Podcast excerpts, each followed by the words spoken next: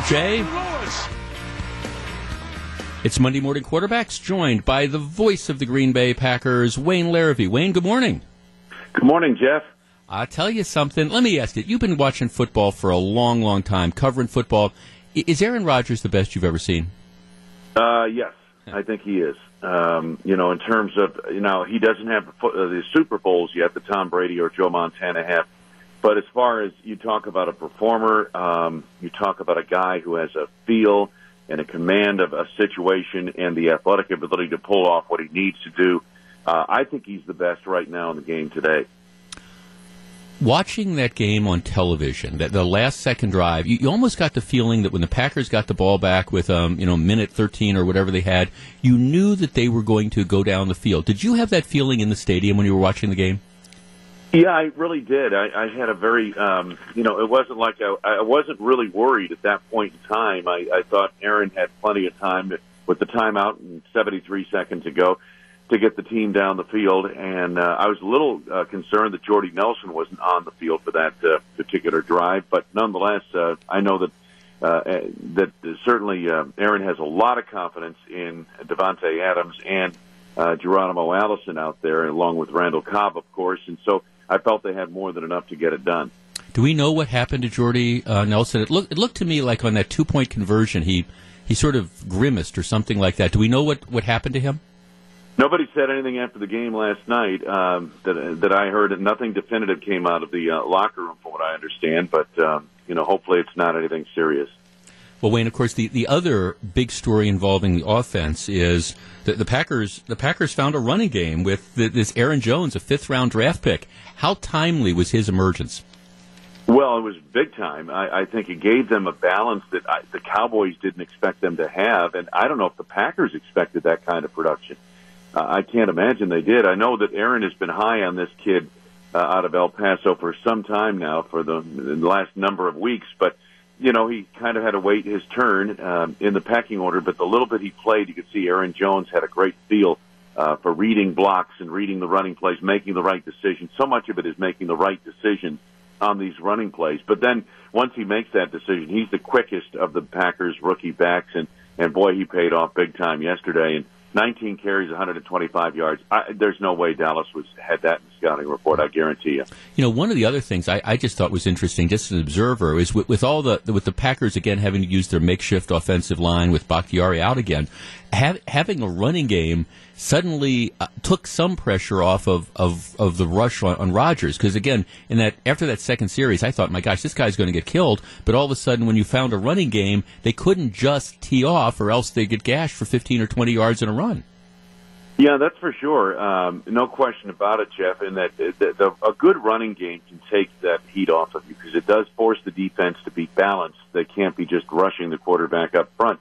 So I, I think this was really good, and, and you know this is a good thing. I think Ty Montgomery will probably be back in the next couple of weeks, and um, you know we'll see how it goes from here. But for at least one game, Aaron Jones was a star last night. Whether the Packers have found their running back, I don't know, but um, we'll have to see. We've seen guys come in and, and have a big game uh, and then kind of disappear. I don't think that'll be the case with Aaron Jones, but nonetheless, let's see him do it back to back weeks. Our number, 414-799-1620, which is the Accunet Mortgage Talk and Text line. If you've got any questions or comments for the voice of the Green Bay Packers, Wayne Larrivee, this is your opportunity. Wayne, of course, all's well that ends well, that the Packers win, a tough environment, they win on the road. At the same time, um, yet again, a story is, especially in the first half, that the defense just doesn't appear to have showed up. Um, big plays against them, they weren't able to stop anybody. Is this a cause for concern? Well, you know, here's the thing. Actually, they were playing very well, uh, and I thought Dak Prescott was beating them uh, essentially with his uh, scrambles and, and doing an Aaron Rodgers on the Packers defense. And in other words, escaping the rush. You know, they converted the Cowboys coming in. Jeff had converted just two of 15 third down and 10 or more yards to go situations this season. Um, they did that on the first drive of the game. They had third and 14, and Prescott escapes the rush and and finds Brice Butler for 48 yards down the middle of the field, and that changed everything. Uh, it seemed like on that particular drive and set up the Cowboys for a score. And they did a couple of more things like that as well. where Prescott would get out of the pocket. He's very good. Prescott's excellent. He has the it factor. He doesn't have the kind of arm that Aaron Rodgers has or some of the other elite quarterbacks, but he's got a good enough arm. And I thought with his escapability, he always keeps his eyes uh, open downfield, and he made some plays uh, on his own. I thought in that first half against the Packers. Uh, is it concerning about the defense? It's funny. I actually think they they kind of played better than the stats would indicate. Um, they were tough against the run in that first half of play, and and then uh, uh, Zeke Elliott got on track in that second half and hit them for some pretty big yards on the ground. But I, I thought they played tough. It just the Cowboys got numbers. I mean, 72 plays, 408 yards, 163 yards rushing, 245 net yards passing. I saw the game. Tell me how the Packers won. Yeah. Well, uh, to that point, of course, one of the uh, one of the big conversations I'm sure in a number of Dallas bars last night was um, Dak Prescott you know, scores on that quarterback keeper with a minute 13 left. You know, one of the ongoing things was given the fact that the Packers hadn't been able to stop the Dallas rush game, is that one where instead of taking it in for the touchdown, you take a knee at the two yard line, run the clock down, and then try to score, not leaving Aaron Rodgers enough time to uh, go the length of the field? Well, that's kind of as uh, Dak Prescott mentioned after the game, and I thought it was a very good comment. That's kind of a slippery slope. I mean, uh, there's no telling just because you're down in the red zone. There's no guarantee you're going to score. And you know, for those, and this that was the common theme here in Dallas uh, last night. Uh, that you know they, they left Aaron Rodgers too much time. you know, yeah. 73 seconds to go 75 yards, too much time. but I'll say this about the last Cowboys scoring drive. Okay, this was water torture. This was the football equivalent of water torture if you were a Green Bay fan watching what was going on. 17 plays, yep. 79 yards, 8 minutes 43 seconds, time of possession. No play, no play more than 9 yards on this drive until the final play of that drive when Prescott made a great play fake and scampered 11 yards for a touchdown on a keeper. Hmm. That's, you know, eh, to say the Cowboys scored too quickly, my God, you know, how much longer do you want them to take? well, you know, and it seemed to me, again, just watching the game, that it, it, you, you, were talking about the, the gains, but it seemed to me like on every first down play, they were able to run, get seven or eight yards, so it was always second and short or third and short. They, they never really, with perhaps one exception, really never got bottled up into those, those long positions as well. It, it was an amazing drive. You'd have to give them credit. Oh, absolutely. And you're exactly right. I mean, their first third down, uh, you know, on first down, they got nine yards to start the drive on a, a pass play to Dez Bryant. Uh, another first down play, they they hit Witten for six yards. Another first down play on that drive, they get five yards uh, on a Prescott uh, pass to Jason Witten. So you're exactly right. They were getting, they were winning on first down, and it set up third and short situations. And there were a couple of uh, replays uh, that overturned rulings on the field, and uh, it, it was just boy, I tell you, watching that drive was excruciating. And and uh, seeing them get in. I kept thinking of Mike Holmgren to the Super right, Bowl. Right, right. yeah. know, and I kept saying, well, maybe they ought to let him score here yeah. real quick. So there's yeah, no, time I, on the clock. Um, absolutely. I tell you what, Wayne, we're going to take a very quick break. We'll be back with some calls. 414-799-1620. That is the Accunet Mortgage talk and text line. We're joined by the voice of the Green Bay Packers, Wayne Larrivee. It is the Monday Morning Quarterback. Stick around. Aaron pointing to the right now. Gets the snap looking, throws left side of the end zone, leaping grab yes! Davante Adams. Yes! Touchdown Green Bay! A spectacular throw and catch to the left side of the end zone. They beat Jourdan Lewis. Davante Adams. Green Bay leads it 34-31. It's 848. Jeff Wagner joined by Wayne Larrivee, the voice of the Green Bay Packers. Wayne, why do I think we're going to be hearing that call quite a bit? well, I you know I think those two guys have a nice connection uh, that they're developing, and, and it was great to see. You know, I didn't mention it on the air, but it was obvious. I ten days after you know that uh, what looked like a traumatic injury. Right. Um, suffered in the Bears game, and fortunately, there was no structural damage. Um, the concussion was relatively uh, light. Uh, he had 10 days to recover and return to practice on a limited basis during the week as he came through the concussion protocol. But Davante Adams had a spectacular day, I thought, yesterday. You know what I thought was so interesting about those last plays is what people remember the touchdown pass. They, they, they ran that same play, the immediate play beforehand, yeah. and and Aaron looked to me like he underthrew the ball, and they decided, hey, we think this is going to work. Let's go back to the same thing, and it did work. Yeah, Aaron after the game said that uh, that's why they ran that play again. He was going to go with another play to the other side of the field, uh, but they decided to go back with the same play. And uh, Aaron said, I looked into Davante's eyes, and he said, "Let's run it." And he said, and Aaron said, the look in his eyes was, "Throw a better ball." time, and he did. uh, Wayne, I've got a text here from Joe in Beaver Dam who says, Wayne, what was up with the constant low snaps to Aaron in the shotgun? It seemed like he had to reach down to get the ball an awful lot. I, I actually thought the same thing, when, at least when I was watching the game. I did too. Uh, I did too. I'm not sure. I, I do remember Corey uh, Linsley rolling a snap to uh, Aaron in the Bears game. So I don't know if there's something going on there or not. But the snaps were low, a little bit lower than you'd like. You'd like the snap on a shotgun snap to be, I would think, you know, about waist high, maybe even a little bit higher. Um, but these snaps were right around the knee level, and, and again, he had to kind of reach down and, and grab the ball. So I'm not sure what was happening there. No one was talking about that after the game that, that I know of. Wayne, now obviously, as long as we're talking about snaps, one one of the reasons a lot of us were glad to see that the Packers went, went in and scored that final touchdown. Uh, in, in, addition to avoiding overtime, was because for the first time in a long time that there were problems with the, the kicking game. Is that the long snapper? Was it the holder? Um, was it something to be worried about, or just those kind of things happen from time to time? No, it's it's something to be worried about. Um, there's no question about that. Uh, the one snap I can speak to, and I didn't see a definitive replay on the first uh, extra point that was missed. I think Mason just clanked it off the right upright. Um, but the second snap happened on our end of the field. Now we're in the corner of the end zone, and this happened right in front of us. And it looked to me like it was a very low snap. Uh, Justin Vogel, um, I don't know how much holding he has done in his career. I don't know if he did it in college or not, but um, you know he struggled to get that ball in place, and then Mason missed the uh, the PAT. So uh, I, I know of one snap. I can only speak to one instance where I thought the snap was the reason they missed the uh, PAT. I don't know if it had something to do with uh, the first one or not, but the second one, I can, uh, from what I saw, I thought the snap was a, the reason why they missed the PAT. You know, Wayne, it's interesting when you when you watch these football games. We, we talk a lot about the defense and the fact that they couldn't get off the field, but yet this is another example where there's really arguably one one play that changes the game. Now everybody again is talking about that the last touchdown drive, but the the Dallas receiver has the ball go off his hands. Um, Randall is in the right place, runs it in for a touchdown. Completely and totally, that one play, completely and totally, I think, changes the entire character of the football game. You know, that's a good point. Uh, you know, when it happened, I thought it just how you know got the Packers right back into the game, and and, and that type of thing. But you know, you're exactly right. I think it did change the way the game played out the rest of the way.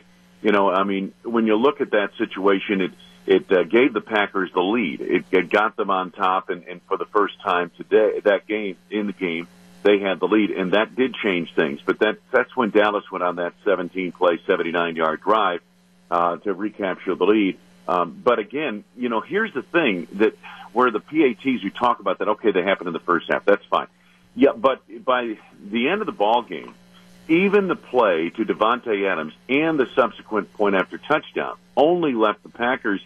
You know, they, they gave they gave them a four point lead, and um, that's the thing you kind of look for down the stretch. I mean, you know, when when these things happen like this, it, it's a tough situation um, you you worry about that coming back to bite mm-hmm. you down the stretch in a close game.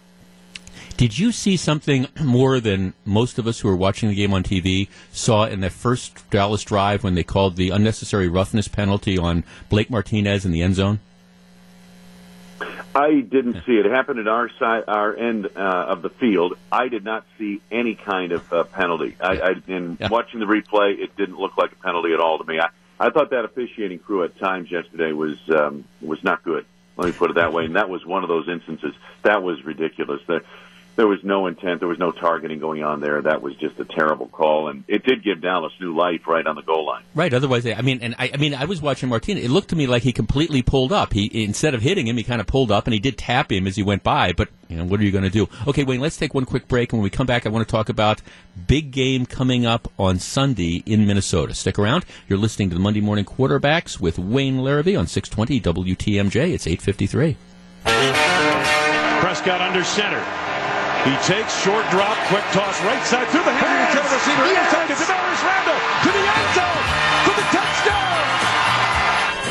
I'm Jeff Wagner, joined by Wayne Larry, the voice of the Green Bay Packers. Wayne, one of the other great things about that that win, of course, is you, you got to figure the Cowboys are going to probably be in the playoffs now. Um, with that win, they finish with the same record. It the, the, the playoff game is at Lambeau instead of Dallas. That's why that, yesterday's win was perhaps, really huge as we look forward um, and we get into January.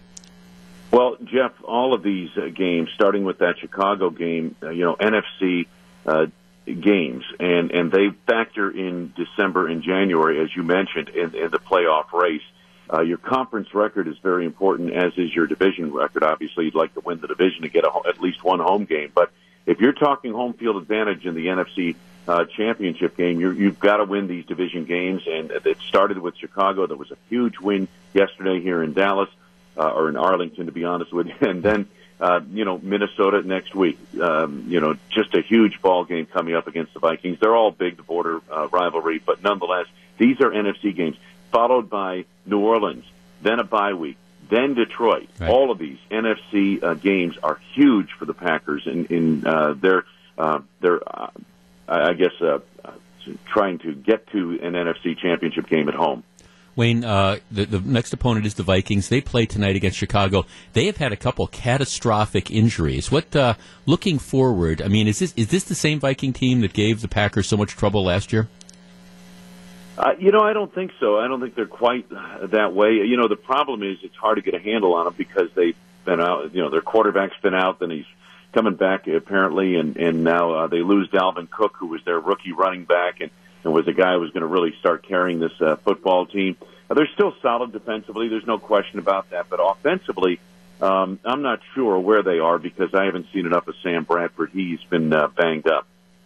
Wayne, well, uh, great victory in Dallas. Hopefully, when we talk next Monday morning, um, we'll, we'll, have more good news. Um, I tell you, keep keep the string rolling, my friend. Keep the string rolling. Okay.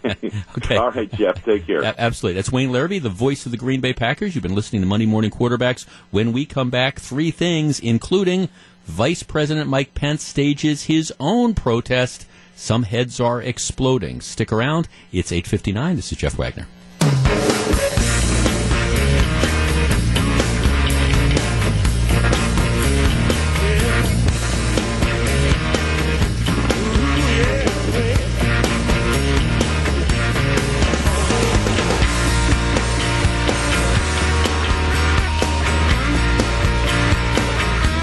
Jeff Wagner, 620 WTMJ. So glad to have you with us. We start out this portion of the program like we started every program. Three big things. Story number one the NFL protests and the response continues. Um, if you were not watching this, uh, Vice President Mike Pence, who is, of course, former governor of Indiana, he attended the uh, Indianapolis Colts San Francisco 49ers football game yesterday.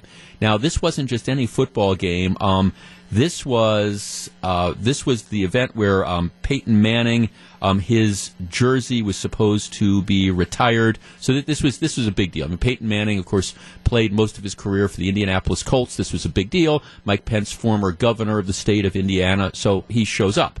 Now, the Colts were playing the San Francisco 49ers. This whole protest stuff started with former San Francisco 49ers quarterback um, Colin Kaepernick, who is now out, out of work and stays out of work. Um, but the 49ers, of the different teams, I, I, would say collectively the 49ers, and they're a terrible football team this year, they have, they have embraced this protest culture. So Mike Pence shows up at this event. Um, he's there with his wife. She's wearing a, a number 18 Peyton Manning jersey.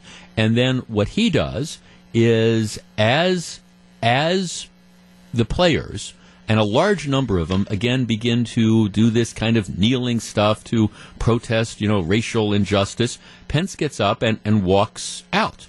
Um, President Trump tweets, "I am proud of him," and Second Lady Karen. Pence said he chose to leave because I think we should rally around the flag. I left today's Colts game because President Trump and I will not dignify any event that disrespects our soldiers, our flags, or our national anthem. At a time when so many Americans are inspiring our nation with their courage, resolve, and resilience, now more than ever, we should rally around our flag and everything that unites us. While everyone is entitled to their own opinions, I don't think it's too much to ask NFL players to respect the flag and our national anthem. I stand with President Trump. I stand with our soldiers, and I will always stand for our flag and our national anthem. And again, um, you, you, had a large number of 49ers that decided that they were not going to stand. They decided to take a knee. The, the estimates were somewhere between 15 to 23 members of the 49ers. So, in essence, al- almost half of the team that was signed up. Now, as you may expect, um, after he did this, heads begin to explode. I mean, I I was reading all these different columnists, so you do not have to. Um, you, have got all the columnists in USA Today who are outraged. The real mockery of our national anthem was by Vice President Mike Pence. A mockery was made of the national anthem all night, but it wasn't by the San Francisco 49ers. Vice President Mike Pence turned the anthem into a prop Sunday, co opting it for a stunt that served no other purpose than to sow division, further enrage the administration's conservative base, and try to cow NFL owners. It is likely it deflected attention from yet more neo Nazi protests in Charlottesville and if that's the case, it was all the better. Please, though, tell me again how it's the players who are disrespectful. That's one of the columnists, um, Nancy Armour, who's a lefty columnist, writes for the sports section of USA Today. All right, 414 799 1620. That is the Accunet Mortgage talk and text line. Um, these culture wars are, are interesting. The owner of the Miami Dolphins has now instructed his players that, that they will stand during the national anthem. If they are unable to stand, they are supposed to stay in the tunnel. But if they're going to be on the sidelines, they have to stand. Jerry Jones of the Cowboys is now coming out and saying he thinks it is disrespectful. He expects his players to stand. All right. Was Mike Pence inappropriate? Did the vice president do the right thing by essentially staging his own protest in response to the San Francisco 49ers deciding to kneel during the national anthem, I will tell you this, I was very proud of the vice president. And, and was it a, a stunt? Well, I mean, a stunt to the extent that it was clearly pre planned that he intended to do this. But at the same time, I, I think I think it's time for maybe some blowback on these activities. And I, I think the majority of Americans are going to be with Vice President Pence. 414 799 1620 is the number. This is big story number one. We discuss next. If you're on the line, please hold on. It is 914. This is Jeff Wagner, 620 WTMJ. It's 916. Jeff Wagner, 620 WTMJ. All right. Mike Pence, the Vice President of the United States, walks out of the football game between Indianapolis and San Francisco. Liberal heads are exploding. I think it's time that somebody in prominence stood up and staged their own protest.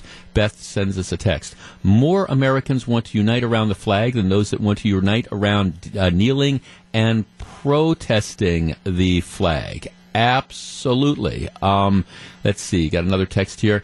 Um, interesting how the left blames Pence for staging a protest to the highly choreographed pregame po- uh, uh, protest. Yeah, that's kind of uh, it. Matt and Sheboygan text. Maybe the 49ers would win a game if they respected the flag in our country. Pence did the right thing. More people should be like him. 414 799 1620.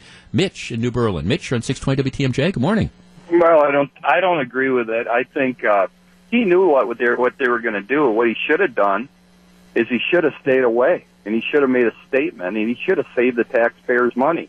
These conservatives are all about saving money and all this kind of thing. And you know what it costs to fly Air Force Two there with his family and everything, and then he walks out of the game. Oh, so you would have felt better. It would have been okay if he had flown there, watched the game, and then left. No, I'm saying not even go. Oh, so you shouldn't have gone. To... a statement and said, you know what? I know they're going to kneel down, so I choose to stay away from the game. That would have been more meaningful. Well, would you have objected to him going and staying at the game? Would you object? Do you object to him spending the money to go to the game at all? I wouldn't have if he would have stayed for the game. I'm saying he's a conservative. Yeah. Isn't that what you conservatives are about? Well, but I guess Saving that's money, why that's my taxpayers' money and Well, see, I'm really money? glad, Mitch. I am glad to hear guys like you looking up and being concerned about spending taxpayer dollars. I'm, I'm very, I'm very happy to hear that. Now, I'll, I'll keep that in mind the next time we're talking about one of these boondoggle spending things. But I guess my question is, if is the objection that you have the vice president that's attending this event, and you're right, he was in Las Vegas um, um, attending a, a, a memorial. He flew from Las Vegas to Indiana to to Indianapolis to attend this game. And then he's back in Los Angeles for, for something. So, I mean, I guess that was see that was my question. Do you object to politicians, you know, using taxpayer dollars? Should the vice president be flying around to attend these games? And if the idea is, well, I don't mind him attending the game, I just mind him walking out beforehand, well, it seems to me that that's got a little bit of hypocrisy to it as well. 414 799 1620, that's the Accunet Mortgage talk and text line. Um, let's see, another note here from Sam. Good job, Mr. Vice President. See, I think, again, I understand that there's, um, I understand that, that you have you know some people out there who have wanted to try to politicize this once President Trump got in into it. But the point is, I I, I really firmly firmly believe that these NFL players are on the wrong side of history with regard to this. And they've been able to get the attention. They're the ones when they decide to stage these protests, okay, the TV cameras are on them. I believe that there is, and I understand people don't like the term silent majority because it's got Nixonian overtones, but I believe that there are a silent majority of Americans out there who are saying, you know what, this is in fact, you know, disrespectful. If you want to protest racial injustice, and again, ev- everybody's idea of that, th- does that mean that, you know, you're making a statement about Ferguson, even though a lot of the Ferguson stuff is based on false premises? All right, that, that's fine, but just do it on your own time. Have a text here. Um, heck no, Jeff. President, Vice President Pence did everyone who is patriotic proud, everyone who has ever served proud. Maybe an NFL boycott is in order. Oh, wait, ratings are still going down. Well, there's lots of reasons for that. I've never called for people to boycott the NFL, but I do think this was an interesting way to call attention to this issue. Let's see. Um, uh, another text. I guarantee you the owners of the Green Bay Packers want the players to stand. Um, yeah, I mean, I think that's again one of these issues that are out there. And again, let's let's look at the reality. This is now there is now the backlash. Like I say, you've got more and more NFL owners who are saying um, enough is enough to this type of stuff. It's like I say, the owner of the Miami Dolphins says, "Well, if you're not going to stand on the sidelines, fine. You know, keep your butt in in the tunnel." Which okay works fine for me. 414-799-1620. That is the Accunet Mortgage talk and text line. I, again, I think I think if, if this is going to be a culture war situation, I think, you know, President Trump uh, and I think Vice President Pence, I think they're winning this one. Larry in Columbus. Larry, you're on 620 WTMJ. Good morning. Yeah, I was at the uh, Wisconsin Nebraska football game Saturday, Right? was, everybody stood up at the national anthem, put their hand over their heart.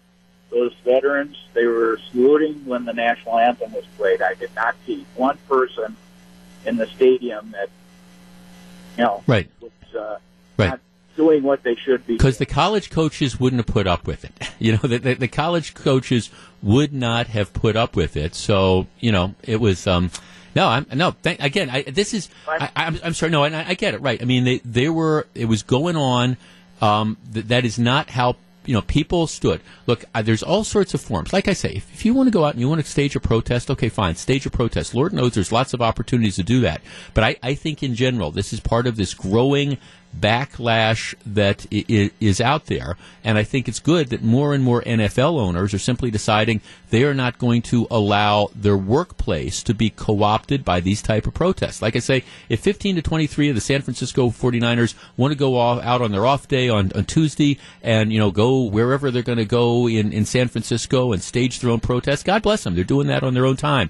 But I, I think the longer this goes on, and the reality is it will probably continue to go on for the rest of the year, I think um, actually you have lines that are being drawn, and I think quite candidly, I think if the question is Mike Pence or or the liberal protesters? Who comes out on top? I think yesterday it's Pence won, protesters nothing. Coming up next, big story number two a change in priorities in the Milwaukee County Sheriff's Office. Stick around.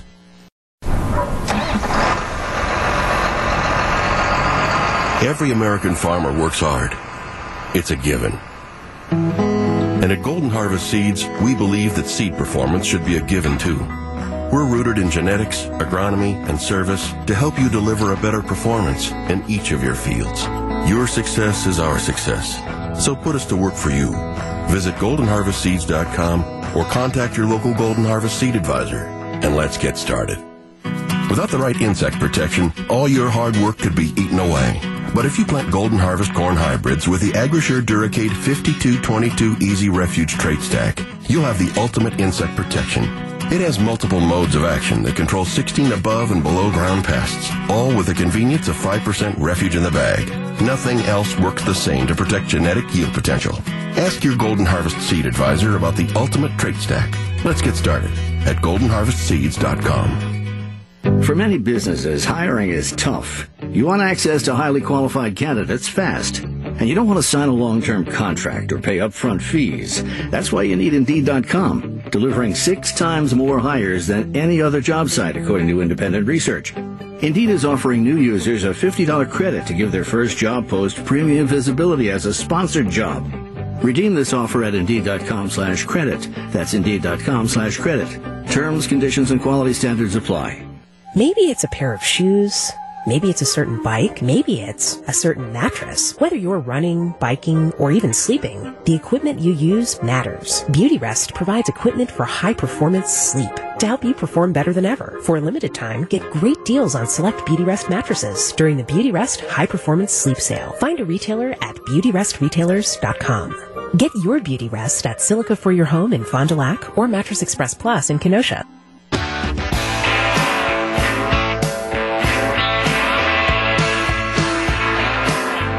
925. Jeff Wagner, 620 WTMJ. In light of the data breaches involving Equifax and Yahoo, is there anything we can do to keep our personal information private in this day and age of technology? What's the one most important thing you can do to protect yourself? Scott and Melissa go in search of the answer. 420 today. Tune in during Wisconsin's afternoon news.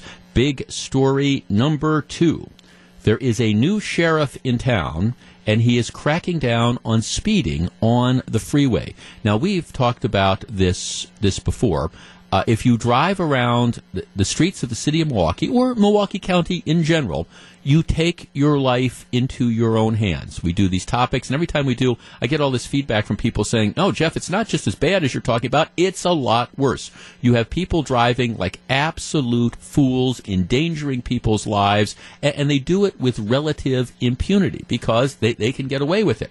Well, what's happening now is there is a new sheriff in town after David Clark resigned, um, his number two in command, Richard Schmidt, he is now the acting sheriff. And one of the things that he has done since taking over is he has made cracking down on speeders on the freeway a priority. What they've done is they've started with what they, they call the, the saturation patrols. And, and, by the way, they make no secret about this. This isn't like they set up speed traps and the police officers hide behind, you know, billboards and they try to catch somebody driving five miles an hour over the speed limit. That's not what they're looking for. The police are out in force and they are pulling over people who are driving at high rates of speed. The people, most of these tickets are written to people who are driving 10 miles an hour over the limit or more. So again, this isn't this game where, hey, the speed limit's going to go from 40 to 25 and it goes there in a matter of feet and we're going to pull people over who haven't slowed down. That's not what they're all about. Okay, so here's where the numbers are. And the Journal Sentinel reported this the other day. Nearly 1,000 drivers have been ticketed for speeding on Milwaukee County freeways in the past month. The number of tickets that were written in August is about 30% higher than the previous August. And the number of tickets they've written is the highest since uh, deputies wrote uh, 1,100 tickets in, in April. Monthly average in this year was about 840. That was the average in 2016. Now they're writing a thousand tickets. Now look, let's be honest. There is a revenue component to this. You get caught speeding, and you're, you're going to get you know, you're going to get a ticket and you're going to have to pay the ticket or there's going to be consequences. I understand some people just decide that they're not going to pay the tickets and that's a whole other story. But the bottom line is for lots of responsible drivers, you get pulled over for driving 10 or 15 miles an hour over the limit, there's going to be consequences. There's going to be an expensive ticket. It's going to impact your insurance and it's going to have a way of saying, hey, maybe you need to slow down. So there is a revenue generating component to what the sheriff's department is doing. I don't believe, though, that the reason they are doing it is to raise money. I think what they are doing is I think the acting sheriff recognizes that there is a huge problem with the way people drive. And what he's trying to do is get a handle on this and deter people from driving like complete and total idiots on the Milwaukee County freeways. And you know what? To the extent this works, I am with him 100%. Now, again, if these stories were people being pulled over for driving 58 in a 55 mile an hour zone, I, I would have a different position on that. But to the extent that we see all this speeding that's going on, I am absolutely thrilled that you have law enforcement cracking down on this. All right, this is big story number two. Our number, 414-799-1620. That is the Accunet Mortgage talk and text line. The Milwaukee County Sheriff's Department is making no bones about it. They are out there in force. They are looking for a grant from the State Patrol to have more cops out there pulling people over for speeding and driving recklessly. Is this a good thing? Or is this turning Milwaukee County into one giant speed trap? I say go for it. 414-799-1620. That's the Accunet Mortgage talk and text line. We are back to discuss right after the news. It's 934. Jeff Wagner, 620 WTMJ. Okay, Eric texts. I'm a local truck driver, and I say it's about time.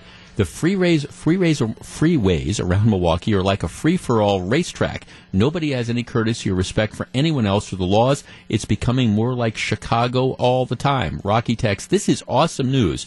There is a secret to not getting a ticket. Stop speeding. 414-799-1620. Mark in West Allis. Mark, good morning. Uh, good morning. Good morning. Um, I'd like to share my opinion about this real, real quick here. Um, I think one of the reasons, it, it, first off, it's a good idea that, that they're starting to uh, buckle down a little bit on the tickets. Um, operate a courier service in Milwaukee, and uh, we've got over 100 drivers um, throughout a 40 mile region of downtown Milwaukee. And um, the construction is a nightmare. Right. Right. Just bottom line, a nightmare. Um, I think people are starting to get upset with that, um, and they're trying to get through it the quick as they can you know, from Brown Deer, 43, southbound to college, is about a 50 to 60 minute ride every day during rush hour. That's 22 miles. In Chicago, you can get much further. You can get 42 miles in 22 minutes. Right. So that's, I think on top of that, that's really culminating to a lot of ugliness. Yeah, I mean, and obviously, and unfortunately, I mean, thanks to call, construction is going to be with us for a while. But but I guess one of the things that I, I have noticed is with you know, and we can have a large conversation about what what's the cause of this. But I mean, I think people are in fact getting more out of control. And like I say, when I saw that there was this crackdown on speeding, the first question I had is, all right, are, are, are we trying to turn this into a speed trap? Is this one where you've got the police cars that are hidden behind the billboards and they're pulling people over for going 59 in a 50 mile, 55 mile an hour zone? And and the, answer to that is no. I mean, the, the people they are ticketing are really speeding. And in many cases, people are really speeding really fast. And I think for the vast majority of people, you know, the, the, the, message is good. You know, we, we want we want people caught. We don't want to turn Milwaukee County into a giant speed trap. But you know, there, there's no reason for people to be driving 15 and 20 miles an hour over the speed limit. And to your point, particularly where you've got all this construction that's going on, you've got the construction workers, and you've got the lanes that zigzag in and out, and some are more narrow. You know, it's just you, you don't need to drive 75 in a 55 mile an hour zone. Fred in Muskego. Fred, you're on 620 WTMJ. Good morning. It's about time somebody is doing something about what's been happening on these freeways. They're crazy. The people drive as fast as they want. They never look at the speed limit. And I believe in the past few years, they have become terribly dangerous to drive on. I always told my wife, if you're ever going anywhere, take the freeway because it's the safest place to drive. Now I tell her take side streets. Well, yeah, but of course you look at. I mean, it depends on which sides. I mean, thanks to God, it depends on what side streets you're telling her to take. Because I, I will tell you, there's lots of areas. You you try driving Capitol Drive, you try driving you know Hampton, you try driving North Avenue, you try driving Silver Spring, and you're really taking your life into your hands in those situations as well. So it's kind of a horse apiece because there's so many irresponsible and reckless drivers out there. But you know, if you look at functions of the sheriff's department, and this is something that gets lost a lot of times, you know, day to day, as a general rule, law enforcement.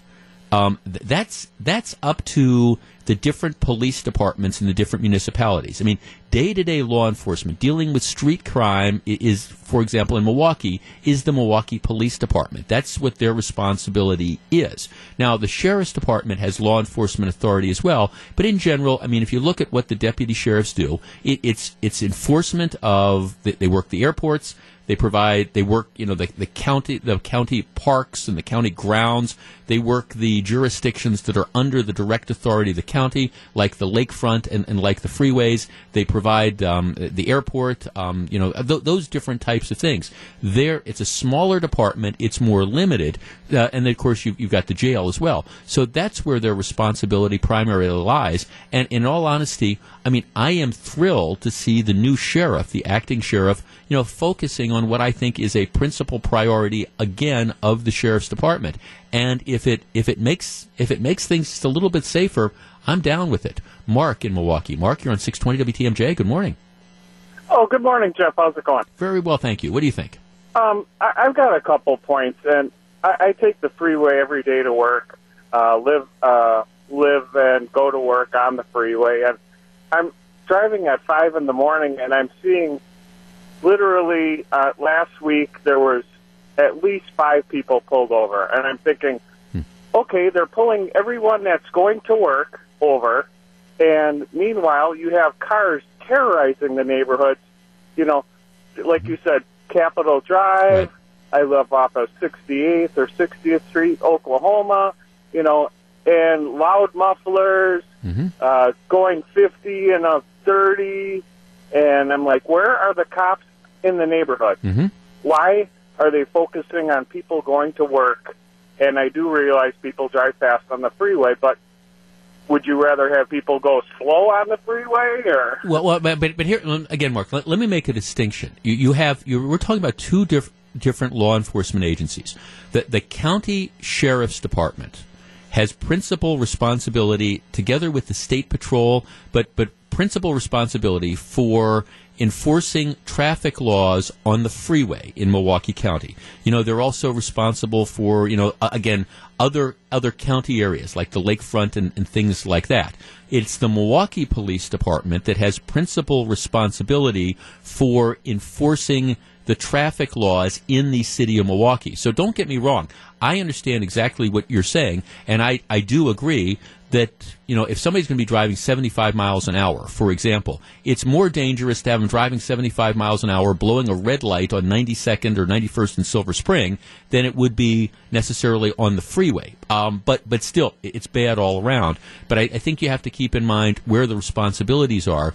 If you want more cops on the road, um, in the city of Milwaukee, ticketing and pulling over speeders and car theft thieves and things like that. And I'm with you 110% on that. What you need to do is you need to talk to Tom Barrett, you need to talk to Ed Flynn. I mean, the sheriff, the county sheriff, primarily, they're responsible, again, for the freeways. That's why you don't see Milwaukee police officers making stops, traffic stops on the freeway, uh, unless they're involved in some sort of chase or something like that. You know, that's the when you see somebody pulled by the side of the road on the freeway, that's going to be either the state patrol or it's going to be the county sheriff's department. When you see somebody pulled over um, for speeding or blowing a red light to the extent that they don't run away from the cops, you're going to see, I mean, that's going to be Milwaukee police. So you, you've got to keep in mind the different jurisdictions that are there. In any event, I think the sheriff is on to something. I think this is the way that we should be using sheriff's department resources. And candidly, I think a lot of deputies would tell you the same thing. All right, when we come back, big story number three and an update on yet another car chase that results in somebody being injured. Stick around. It's 942. This is Jeff Wagner. It's 946. Jeff Wagner, 620 WTMJ. In a service-based business, people are the product. The COO of Milwaukee-based Penrod imparts that philosophy on the team at Milwaukee in the Intersection of People and Place podcast that's now up on WTMJ Mobile. All right, coming up in about 20 minutes, is it going to be the hop or will it still be the flop?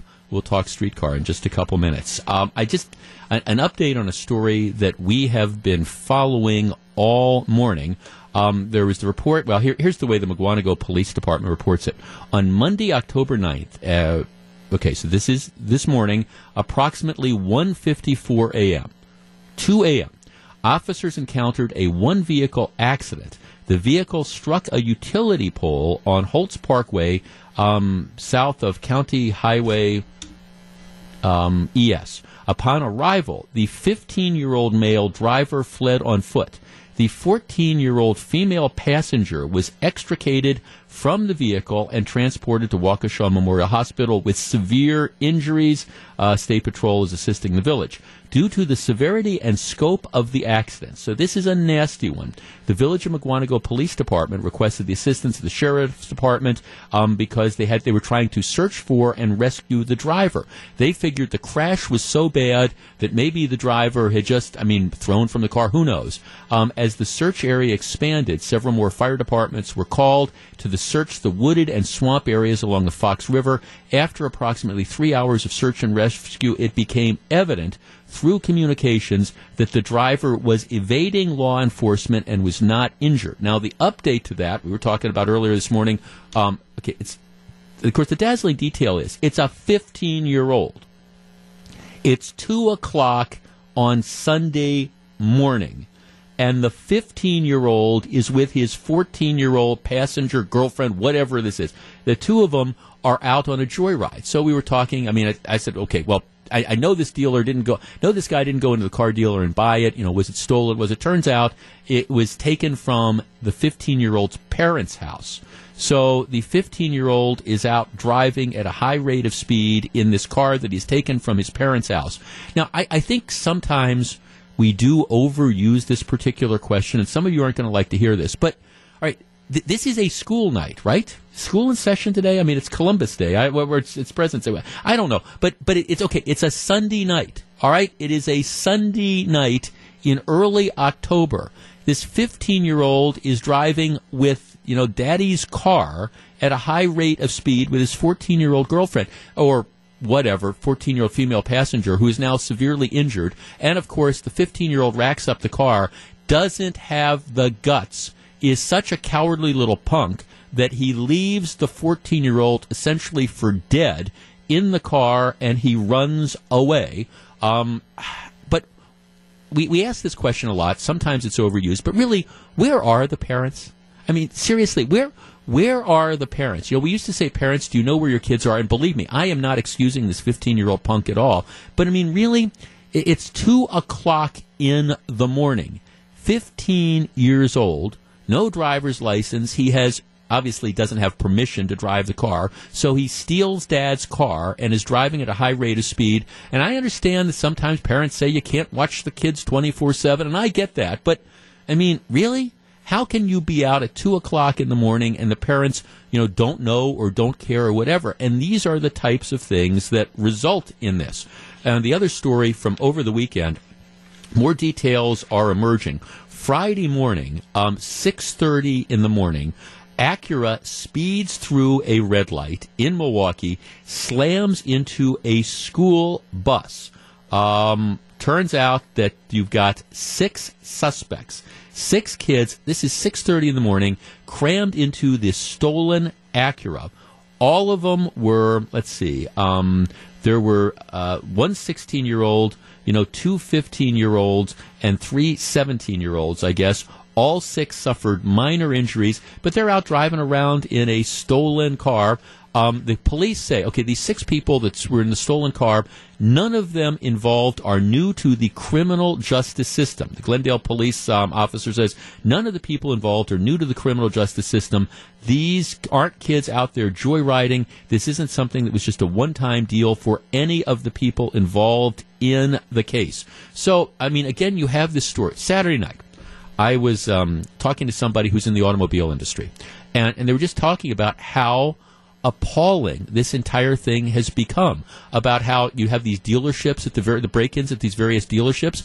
And again unless somebody gets injured it is not viewed as a priority by the police a- at all. It's like okay it- it's car theft. And part of the reason why is because as we've talked about before you have a dysfunctional juvenile justice system and I use that in quotation marks where you catch these kids who are stealing car after car after car driving in a reckless fashion. They go into the joke that is the Milwaukee County juvenile justice system, and and they know that they're going to be sent back out on the streets an hour and a half later, and it gets frustrating for the victims of all these car thefts. It gets frustrating for the cops. We have a completely and totally dysfunctional system, and until we start saying car theft is a big deal.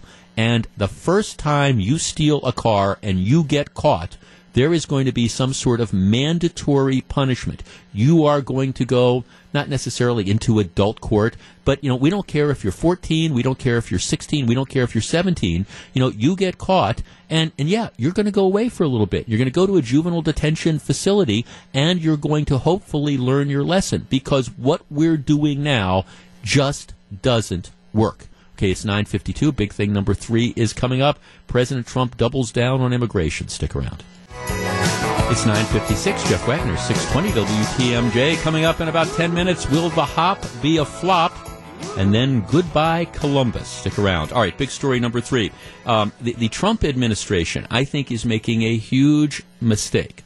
Um, you have you have the, the dreamers. Everybody knows about that. These are these are there's about 800,000 dreamers who were brought into this country as children um, they are here illegally. Their parents came here illegally. To be a dreamer, you have to register. You have to, um, a- again, be productive. And you have to continue to, you know, keep that up. If you leave the country, you lose your ability to stay here.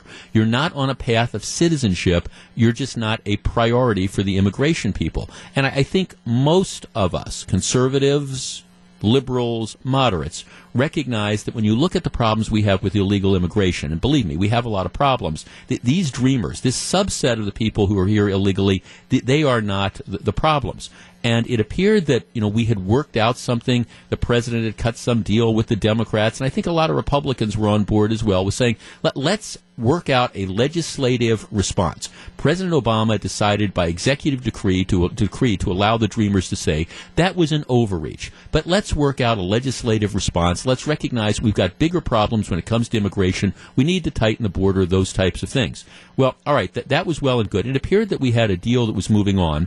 Over the weekend, um, the Trump administration saying, well, I'm still willing to go along with that for the Dreamers, but I want all these other things now. I want funding for the border wall. I want this, I want that, I want the other thing. And of course, now you have heads exploding all over. I mean, here, here, here is here's the deal, and here's the way I see it.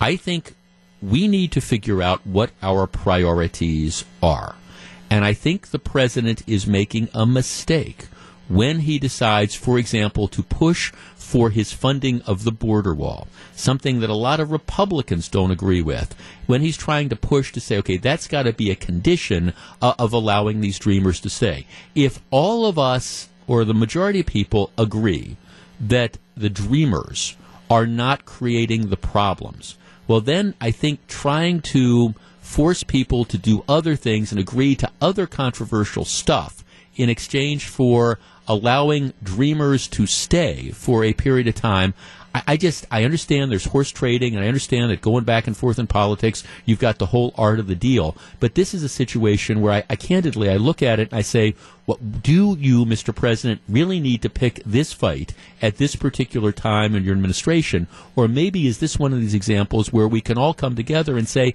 hey, this is a common sense period of immigration reform. Let's worry about this, and then let's take up the whole issue of the wall or something like that separately.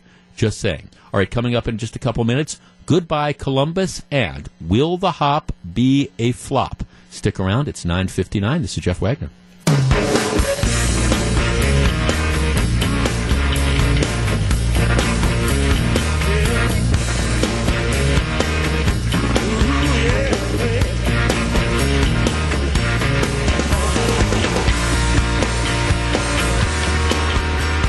It's 10.09. This is Jeff Wagner, 620 WTMJ. So very glad to have you with us. All right. All right. Is it the hop or is it the flop? Um, when I saw this story, I posted something on Twitter. And by the way, you can follow me. It's um, at Jeff Wagner 620. And it, it led to a spirited Twitter discussion, including people saying, see, See this this proves it. This streetcar, Tom Barrett. You've been calling it Tom Barrett's trolley folly. Oh, th- this is just what this is going to be the huge success. All right. Well, is it going to be the hop or is it going to be the flop on Friday afternoon? Um, with much fanfare. Now, also, I think this is interesting. Keep in mind, in the city of Milwaukee, there are so many different needs that, that we have, whether it's crime control or joblessness or, or helping people do different things. I mean, there, there are there's just there are more needs than there are money to go around. So yesterday on Friday afternoon, um, with much fanfare, the, the mayor came out and announced that the Potawatomi casino folks had decided that they were going to put up $10 million over the course of the next 12 years to sponsor the streetcar. And they were going to call the streetcar the Hop. Uh, the name will be the Hop, presented by the Pot- by the Potawatomi Hotel and Casino. Um, the mayor says we are also excited to announce that the funds now get this will include paying for free rides for everyone for the first 12 months of the streetcar's operation. It's an amazing gift to Milwaukee's residents and workers, etc., etc. So the Potawatomi is essentially going to be underwriting the cost of the rides on the streetcar for the, the first year. And everybody's, oh, this is just so great. It's going to be just absolutely wonderful. All right, our number, 414-799-1620. That is the Accunet Mortgage talk and text line. Now, I want to say this up front. I think it is incredible. I think it. I mean, I think it's. I, I think it's great that they have you know free rides, and I have no doubt that the fact that you can ride the thing for free will artificially boost ridership a little bit. My guess is even riding for free, and of course that's what the mayor wants to do. The mayor wants this to be a success. And so, one of the ways you judge the success is if people had to pay even a buck to ride the thing, I think Tom Barrett knows that very few people would have ridden it. So, the idea okay, if it's free, people are more likely to take advantage of this. Um, and that's fine. That, that, that's fine. And I'm sure it will increase ridership a little bit. I have two predictions to make 414 799 1620. All right, here, here's the deal.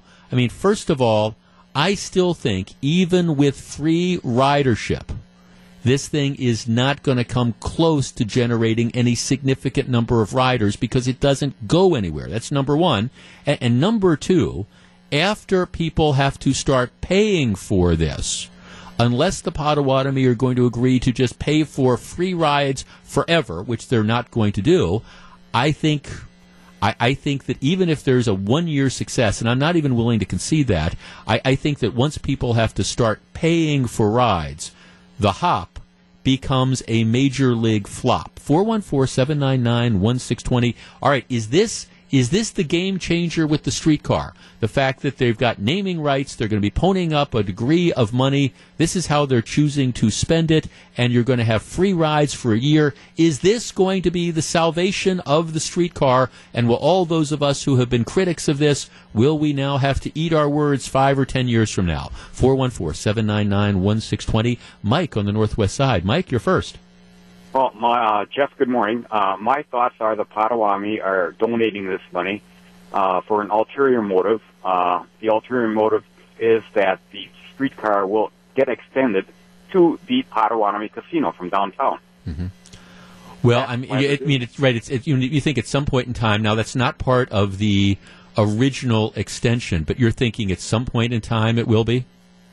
That's what I'm thinking. I'm thinking they're not just doing this out of the goodness of their heart. They're doing it for long-term gains on their part. Well, you're a little bit of a cynic, Mike, but you know what? That wouldn't necessarily surprise me. You know, the, the mayor has already been very, very. Hey, and I'm going to want to give Barrett credit. He's already been very clear by coming out and acknowledging, I think, that very few people are going to ride this initial stage because it doesn't go anywhere. But the ultimate Yeah, no plan is. it, but they're going to ride it to the casino. Right, right. So the ultimate plan is okay. Let's take another hundred million dollars and let's run it down to Canal Street or, or rent it from the bus depot out there.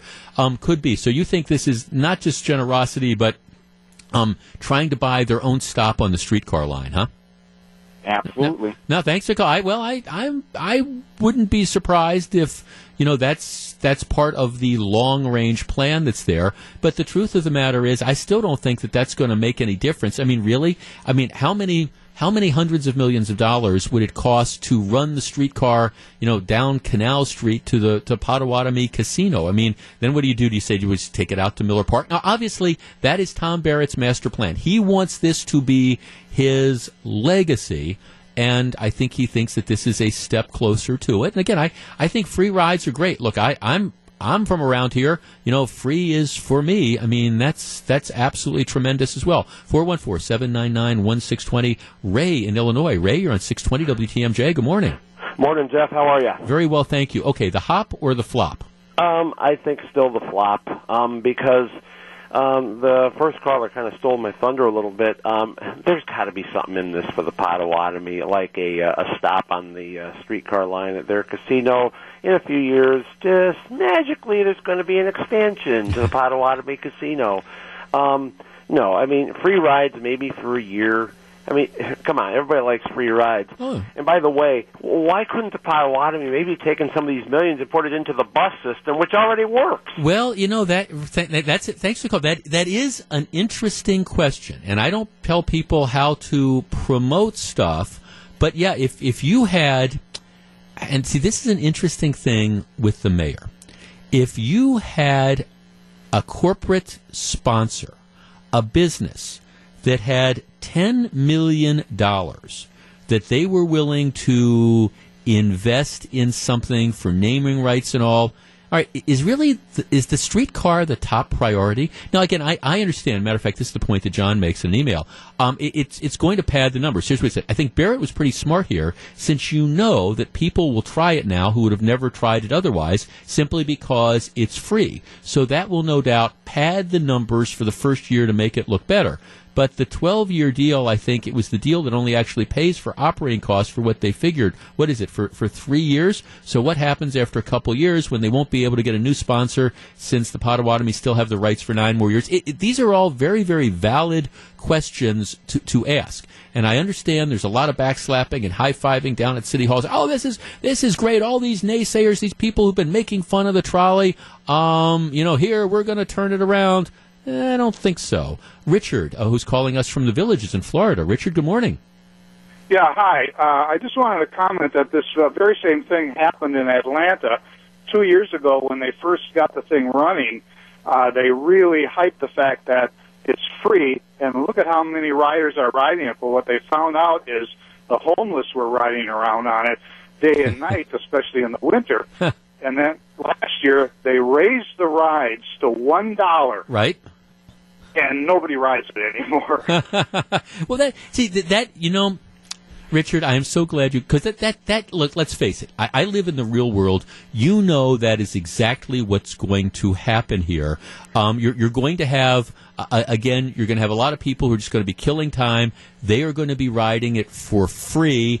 That'll be cool. The numbers may look good in the first year, although I'm not necessarily convinced about that. But you're right. The minute they start charging, people aren't going to pay for it. So then there's going to be the pressure. Oh, now we have to figure out some other way to provide this for free. This is all, at least in my opinion, a shell game by the mayor of the city of Milwaukee because he doesn't want this to look as much like a flop as I think it's really going to be.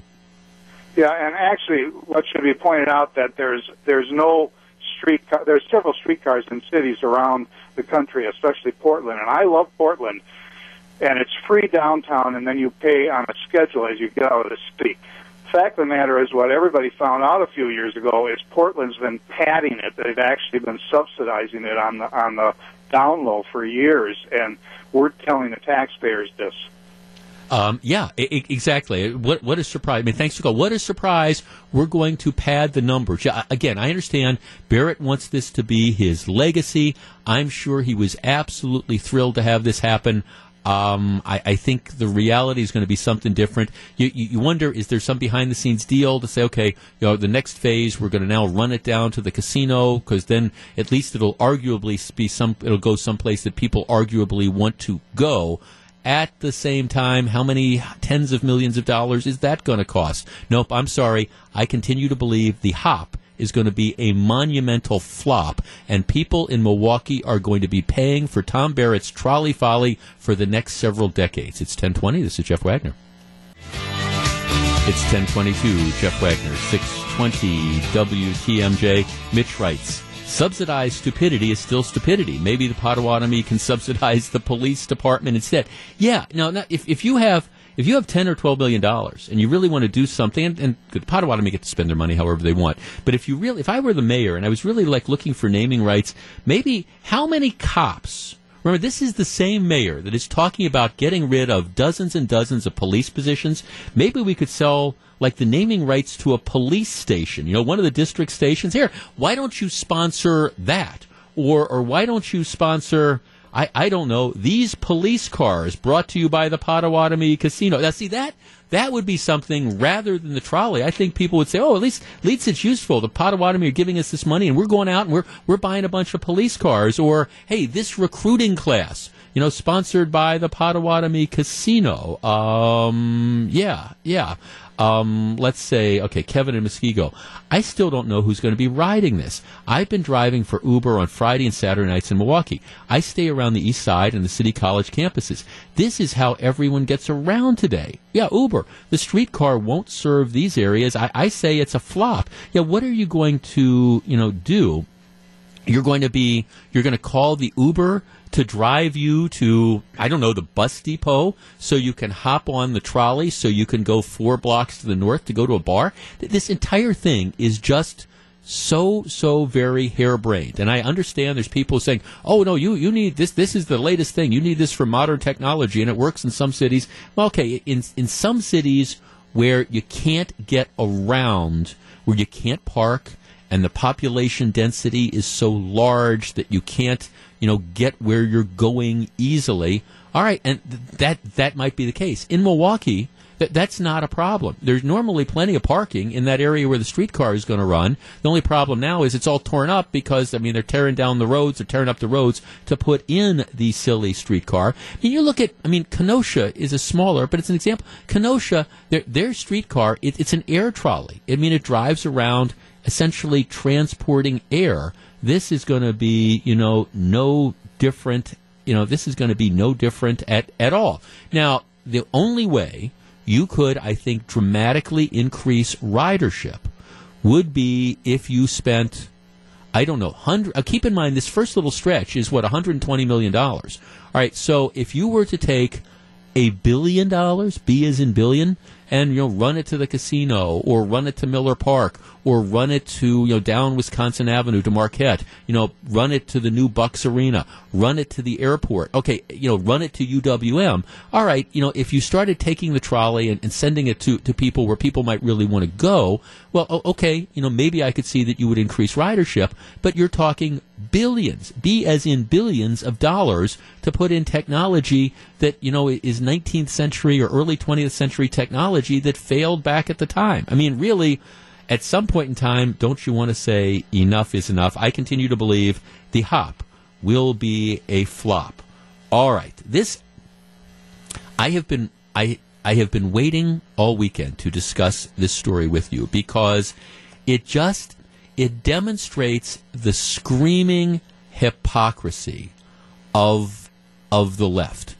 Sexual harassment in the workplace is a big deal. And if Bill O'Reilly from Fox News did it, he deserves what he gets. And I know there's lots of Bill O'Reilly fans out there, but I'm sorry, it's a big deal. If, if Roger Ailes, the former, the late, you know, chief of Fox News, you know, did this, he, he deserves whatever he gets. So this, uh, interestingly enough, a couple days ago, the New York Times comes out with a story about Harvey Weinstein.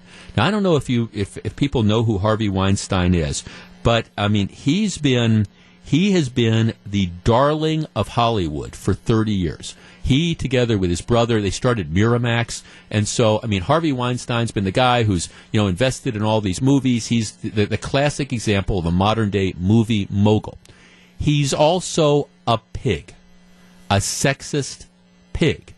And the New York Times, it takes 30 years to run this story, but the New York Times late last week, you know, breaks this story about all these different women, actresses, production people, women behind the scenes, who are all telling the same story about how they've been sexually harassed by Harvey Weinstein. There's this one story about one of these actresses. He calls her, whistles her down for a meeting, you know, about a movie. You know, the meeting is suddenly scheduled in his motel, in his hotel room, and he says, "Here, I want you to watch me take a shower. You know, that's that's the kind of guy this is. And there's been one settlement after another, after another, after another um, where people have been paid off because this guy is a pig.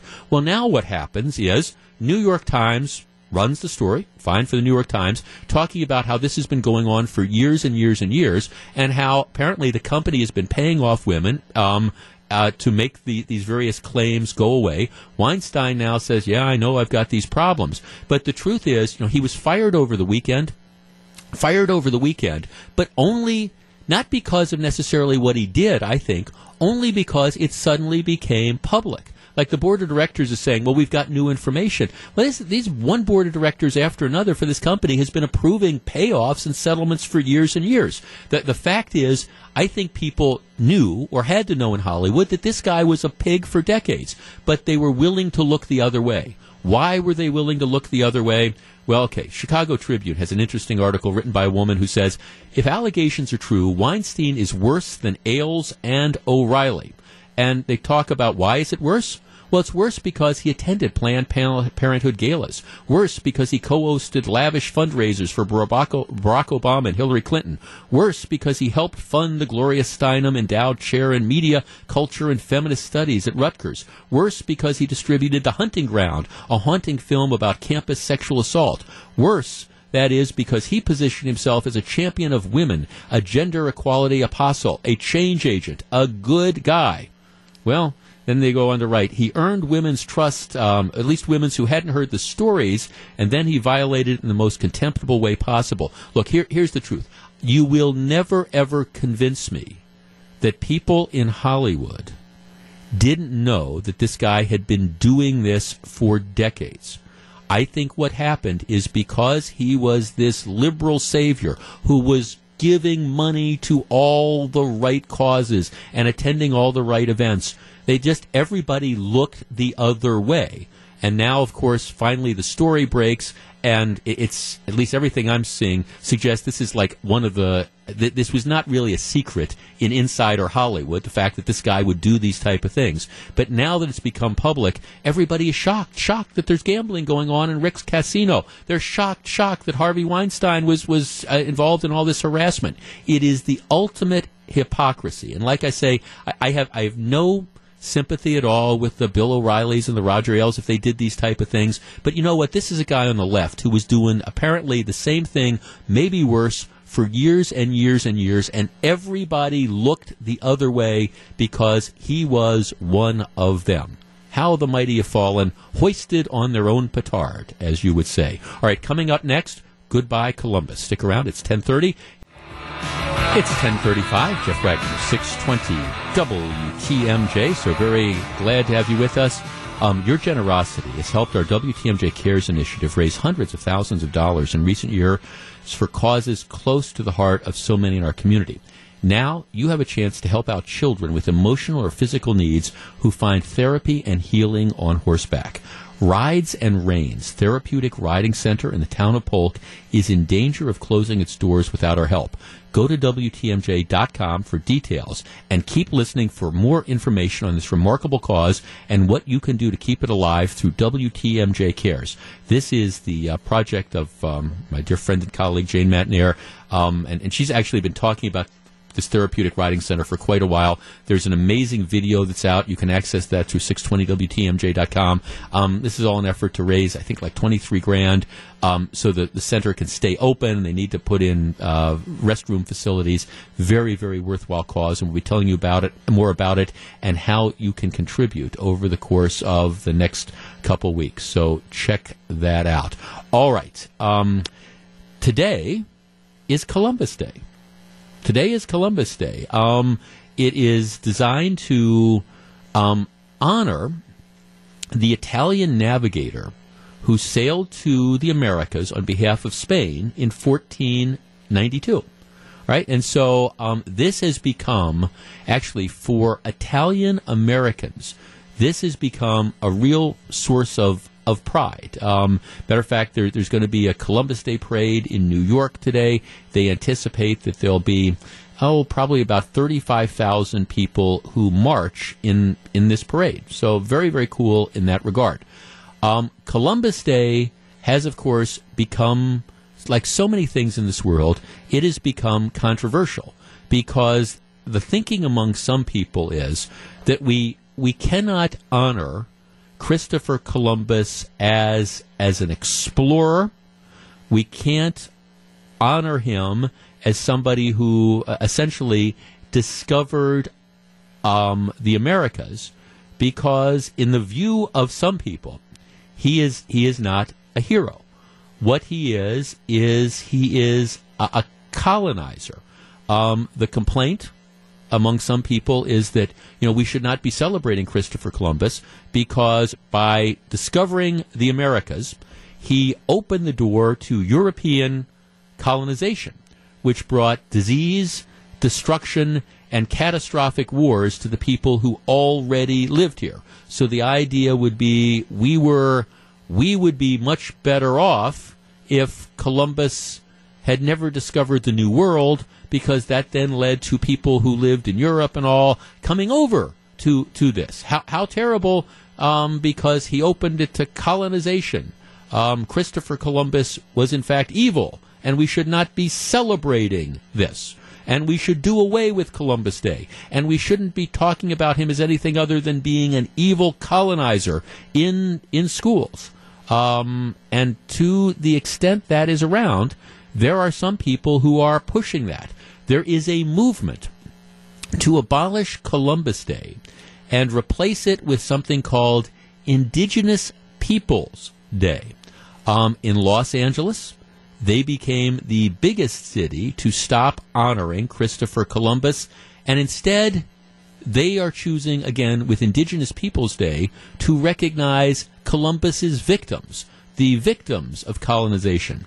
Austin, Texas, followed suit um, a week or two ago. um, and other cities like San Francisco, Seattle, and, and Denver are, are also, they've either considered this or they are doing it. So the idea is it is time it is time to recognize the indigenous people, the people who were here before Columbus, who were just devastated by all the evil Europeans who, who came over here and, and brought disease. And we, we should not be honoring Columbus. How dare we do this? All right, 414 799 1620. That is the AccuNet Mortgage talk and text line. Is it time, with apologies to the author Philip Roth, to say goodbye, Columbus? Is it time to say, you know what?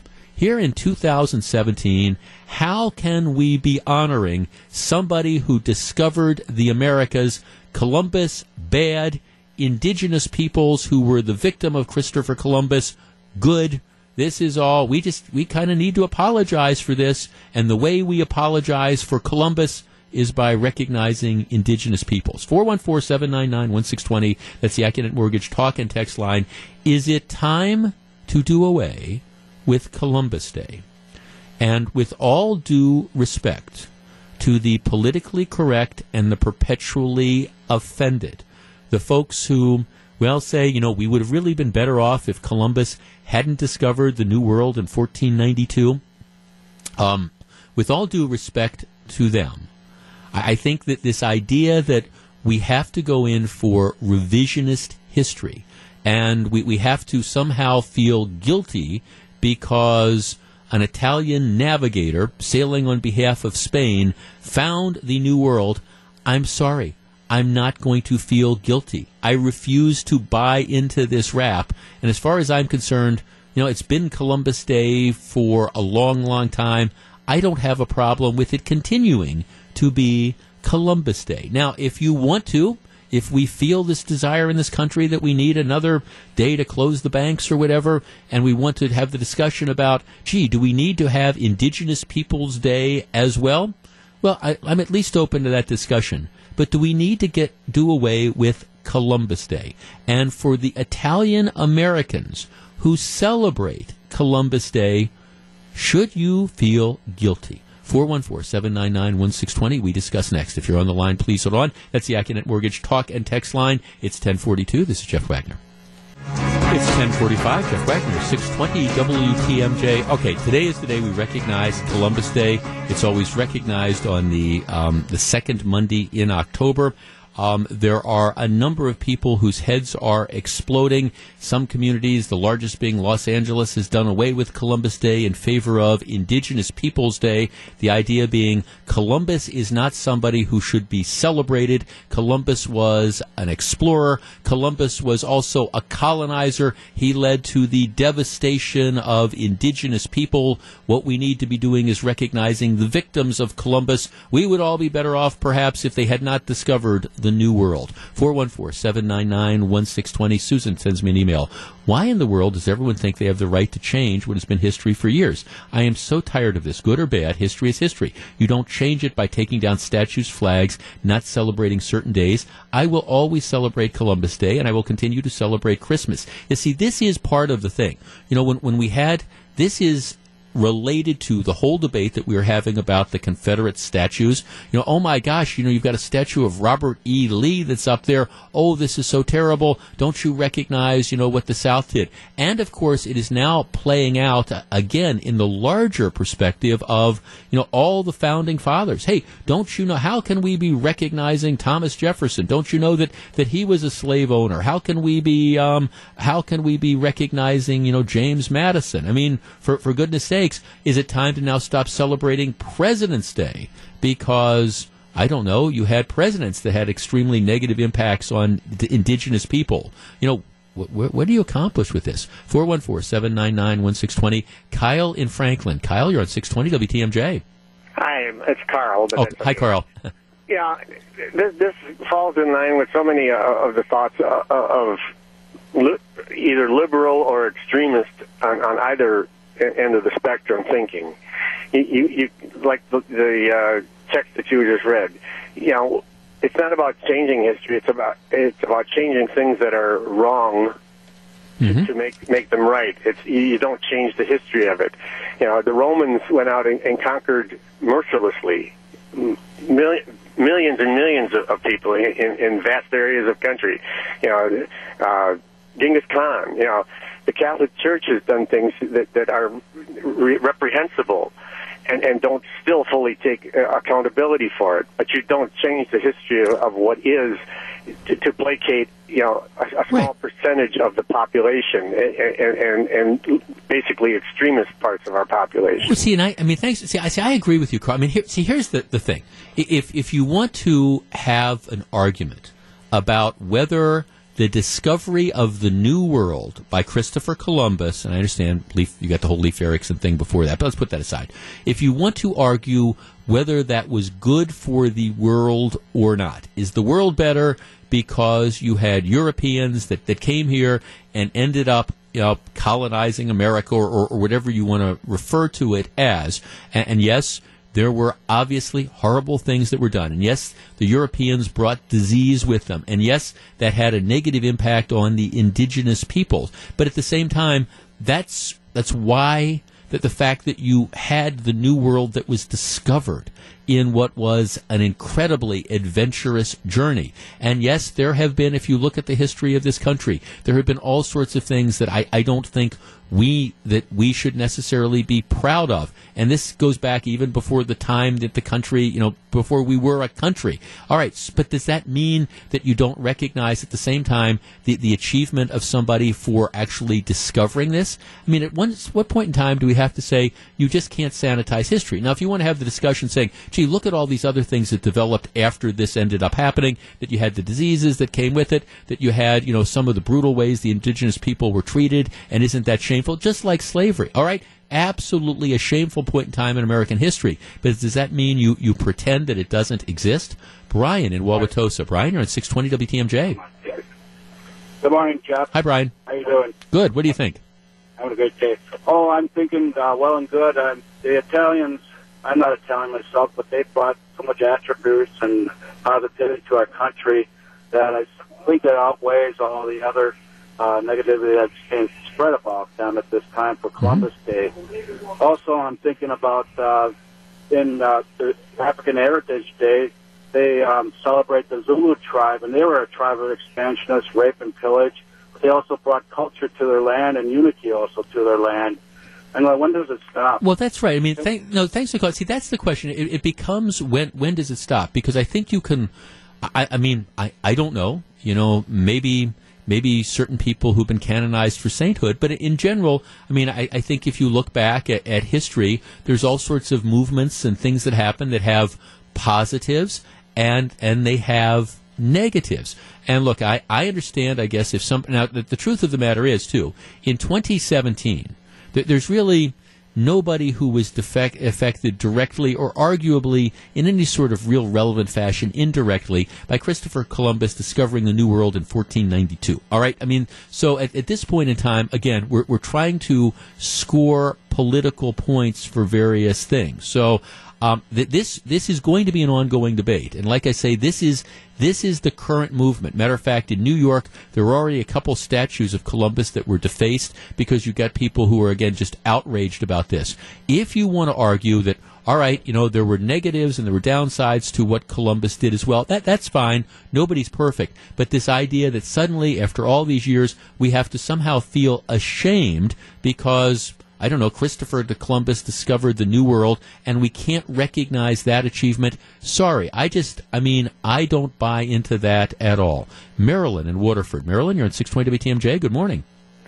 Good morning. Uh, I listen to you every morning. Thank you. I feel so sorry for the people who see nothing but the negative side of absolutely everything that happens. Right. uh, if Columbus hadn't come here, they wouldn't be here. well, that's that. that you know, yeah. and and I hope someday they find that perfect world that they're looking for. But you know, we had it once in Eden, and we hmm. screwed that up too.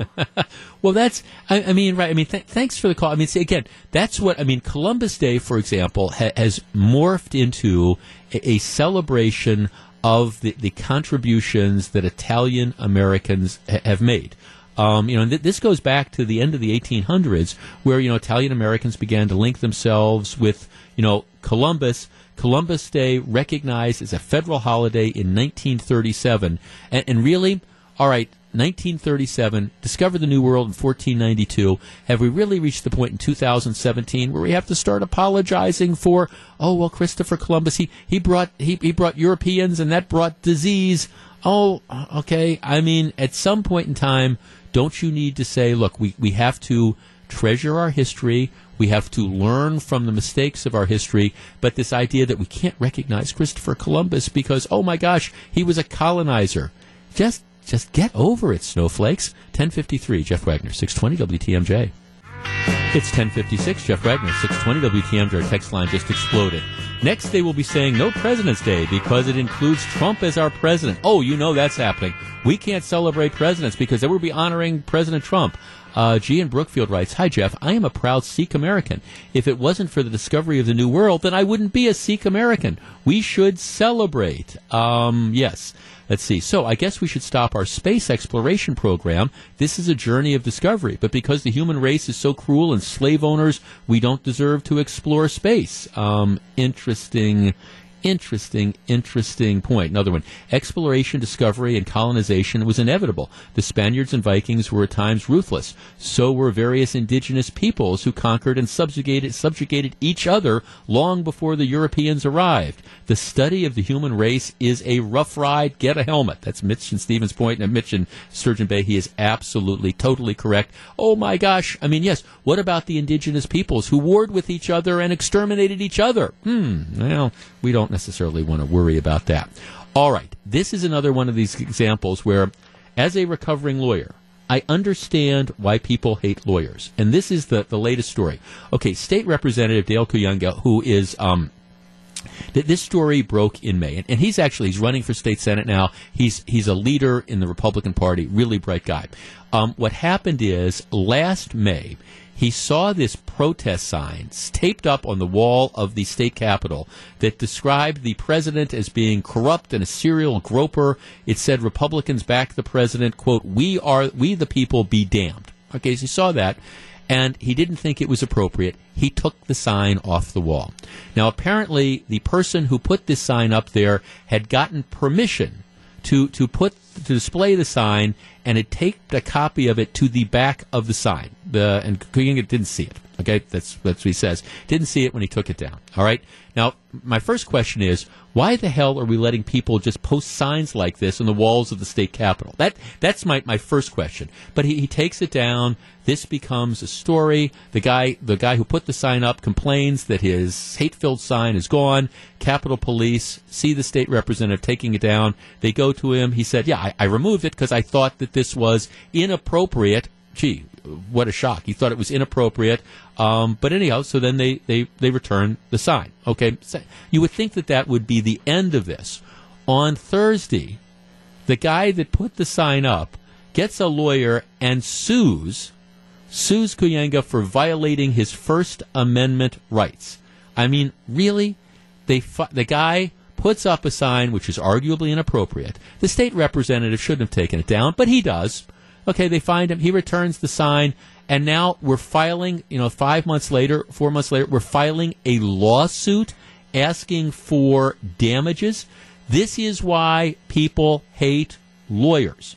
Seriously. I mean, what's the guy's, what's the guy's penalty? I mean, really, you caught him, you got the sign back, sign gets to go up, you tell the lawmaker, don't do this again. You want to make this a federal case? Really? Our tax dollars at work. It's 1059. This is Jeff Wagner. A lot of stuff coming up in the next hour of the program. Stick around. And I'm Jeff Wagner. It's 1109. Okay, so Mike, this, I've been married for 10 days now.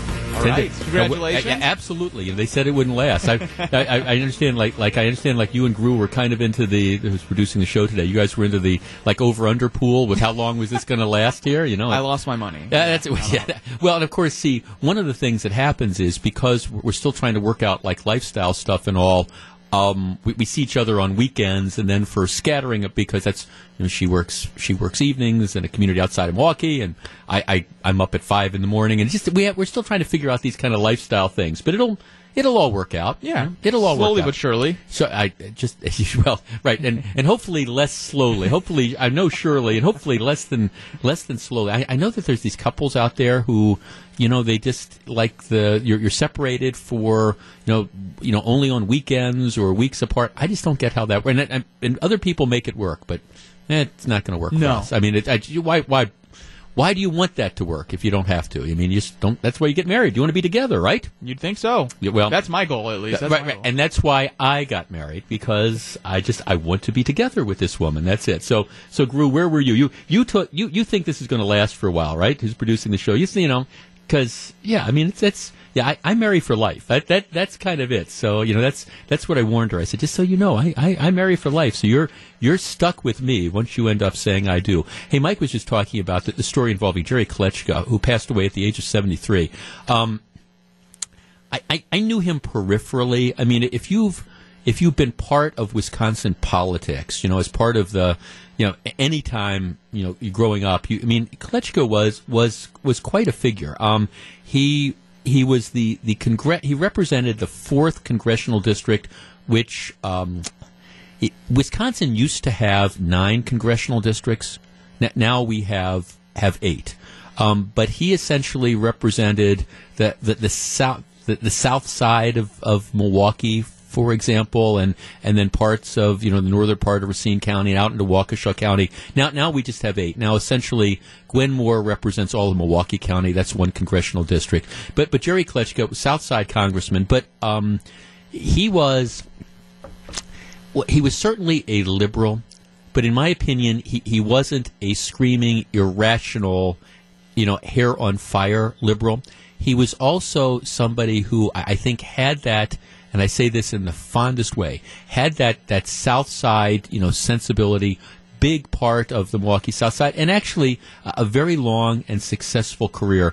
Um, he started in the Assembly as a state representative, was there from like 69 to 74. He was in the state Senate for about 10 years, and then um, he, following the death of Clement Zablocki, who was the longtime you know congressman from that area, um, he, he was elected in 19 what 84 and you know served in Congress um, until he retired in January of 2005. So 20 years. But I mean, that state representative, state senator, congressman. Like I say, we we didn't agree on lots and lots of issues, but at the same time, you know, you see people whether they're liberal or conservative, Republican or Democrat, who devote their lives to public service.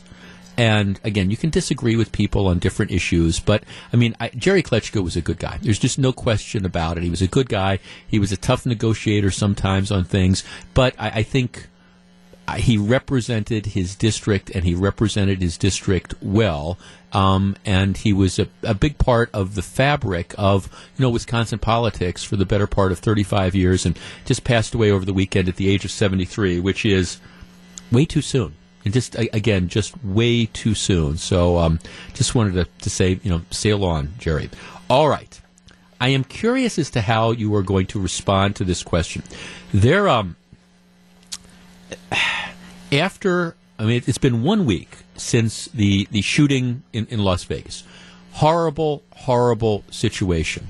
And unfortunately, as often happens in the aftermath of a shooting like this, a tragedy, you, you have you have people who decide that they are going to exploit it to you know advance their particular causes. Now, Jason Aldean, who was the, the singer on stage at the time of this performance, he, he canceled he canceled his performances. Other other shows, you know, went went ahead. They, they went on. I mean, Las Vegas, Las Vegas is now back open for business. Other concerts have gone on since then. Um, we we move on in in this country, and the idea that okay, just because you had this horrible shooting at an outdoor concert, certainly in, enhances. I think the you know the security and the need to be again aware that there's crazy people out there who might do these things, but life does in, in fact you know, go on and, and we do things. There was a local story last week involving a Milwaukee County supervisor, uh, Deanna Alexander, who is, she's a lightning rod because she's one of the handful of conservatives that are on the Milwaukee County board. So you have the, the left, that, that's out there that they're upset. Anything they can do to try to demean her, they do because they, they don't like her politics. Well, she had a, a fundraiser you scheduled at a gun range. It was scheduled before this, and she was getting criticized for, oh, you, you sh- it's insensitive that you didn't cancel it. To which my response was, why? I mean, seriously, you, you know, th- this idea that, okay, just because you have a crazy guy who goes, you know, nuts and acts out like this in Las Vegas, does that mean that you've got this fundraiser that you're, you know, hey, come, we're going to have trained safety people, you can shoot guns? I mean, I, I just thought I, there was a complete disconnect. I thought it was a shameful, cheap shot taken against her. All right, here's here's this other story. Let me just share this with you. Mike Sessoms, this is Matt Sessoms, this is the way the Washington Post reports it, was stopping at his local Walmart superstore in Oxford, Mississippi on Saturday afternoon when he did a double take. Outside both entrances of the store were tables set up to promote a raffle for a nearby church. Okay, so Walmart is letting the church set up tables outside the door. They're doing a raffle. The prizes two AR 15 rifles. Tickets were $10 each or three for $20. Manning the table, Sessom said, were two adults and three children who looked to be around the same age as his 10 year old daughter.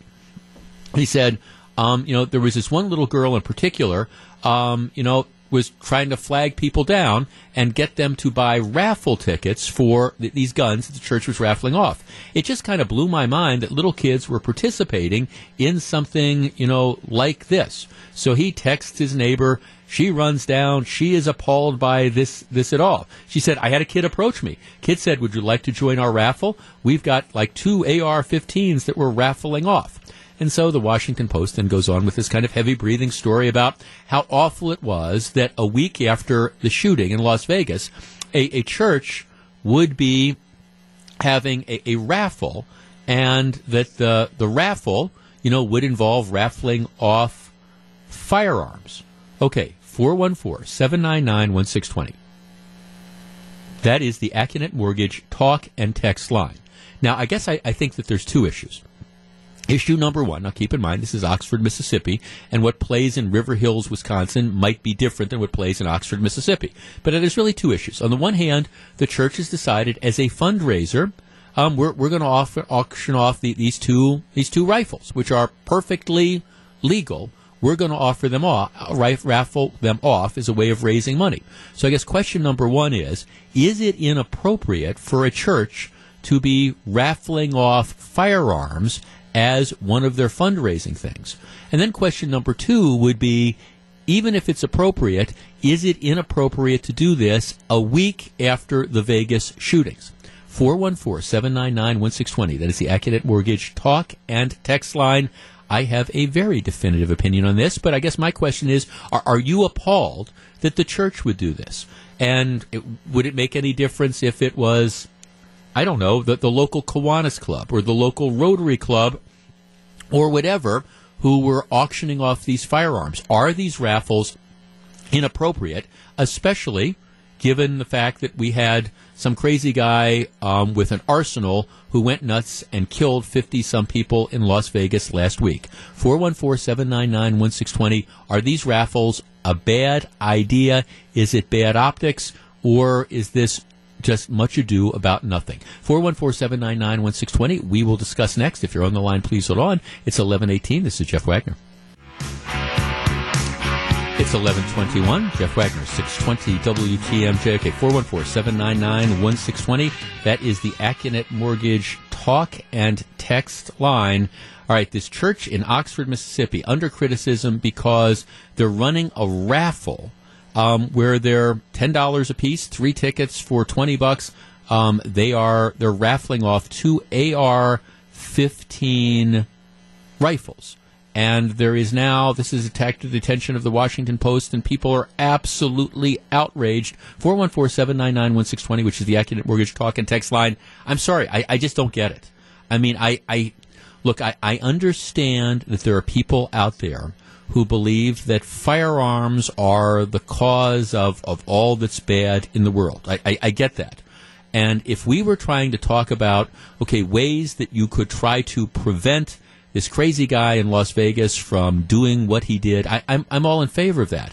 But as, as long as these firearms are, are legal, of course, you're talking about Oxford, Mississippi in this case, which I, I suspect is an area where lots of people like to go out and fish and lots of people like to go out and hunt. The, the idea that the reason the church is doing this as a fundraiser is because they figure that they're going to sell a lot of tickets because people would like to have the particular firearm that they are raffling off. So given the fact that they could walk into the Walmart store and buy the gun, I mean, is this really so bad? Or again, is this the whole idea of, well, okay, it's just too soon. Well, okay, I mean, it's, it's a week later. Nobody is talking about selling.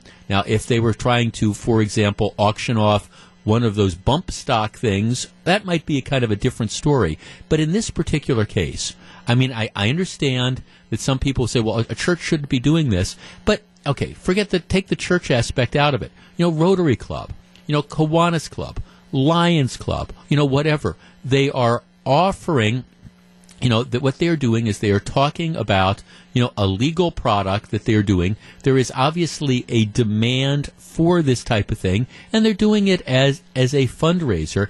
It's not like they're I don't know, auctioning off a whole bunch of heroin or something like that. Okay, 414-799-1620, that's the Accunet Mortgage talk and text line. All right, should the church be ashamed that they are doing this? Okay, Jesse sends us a text.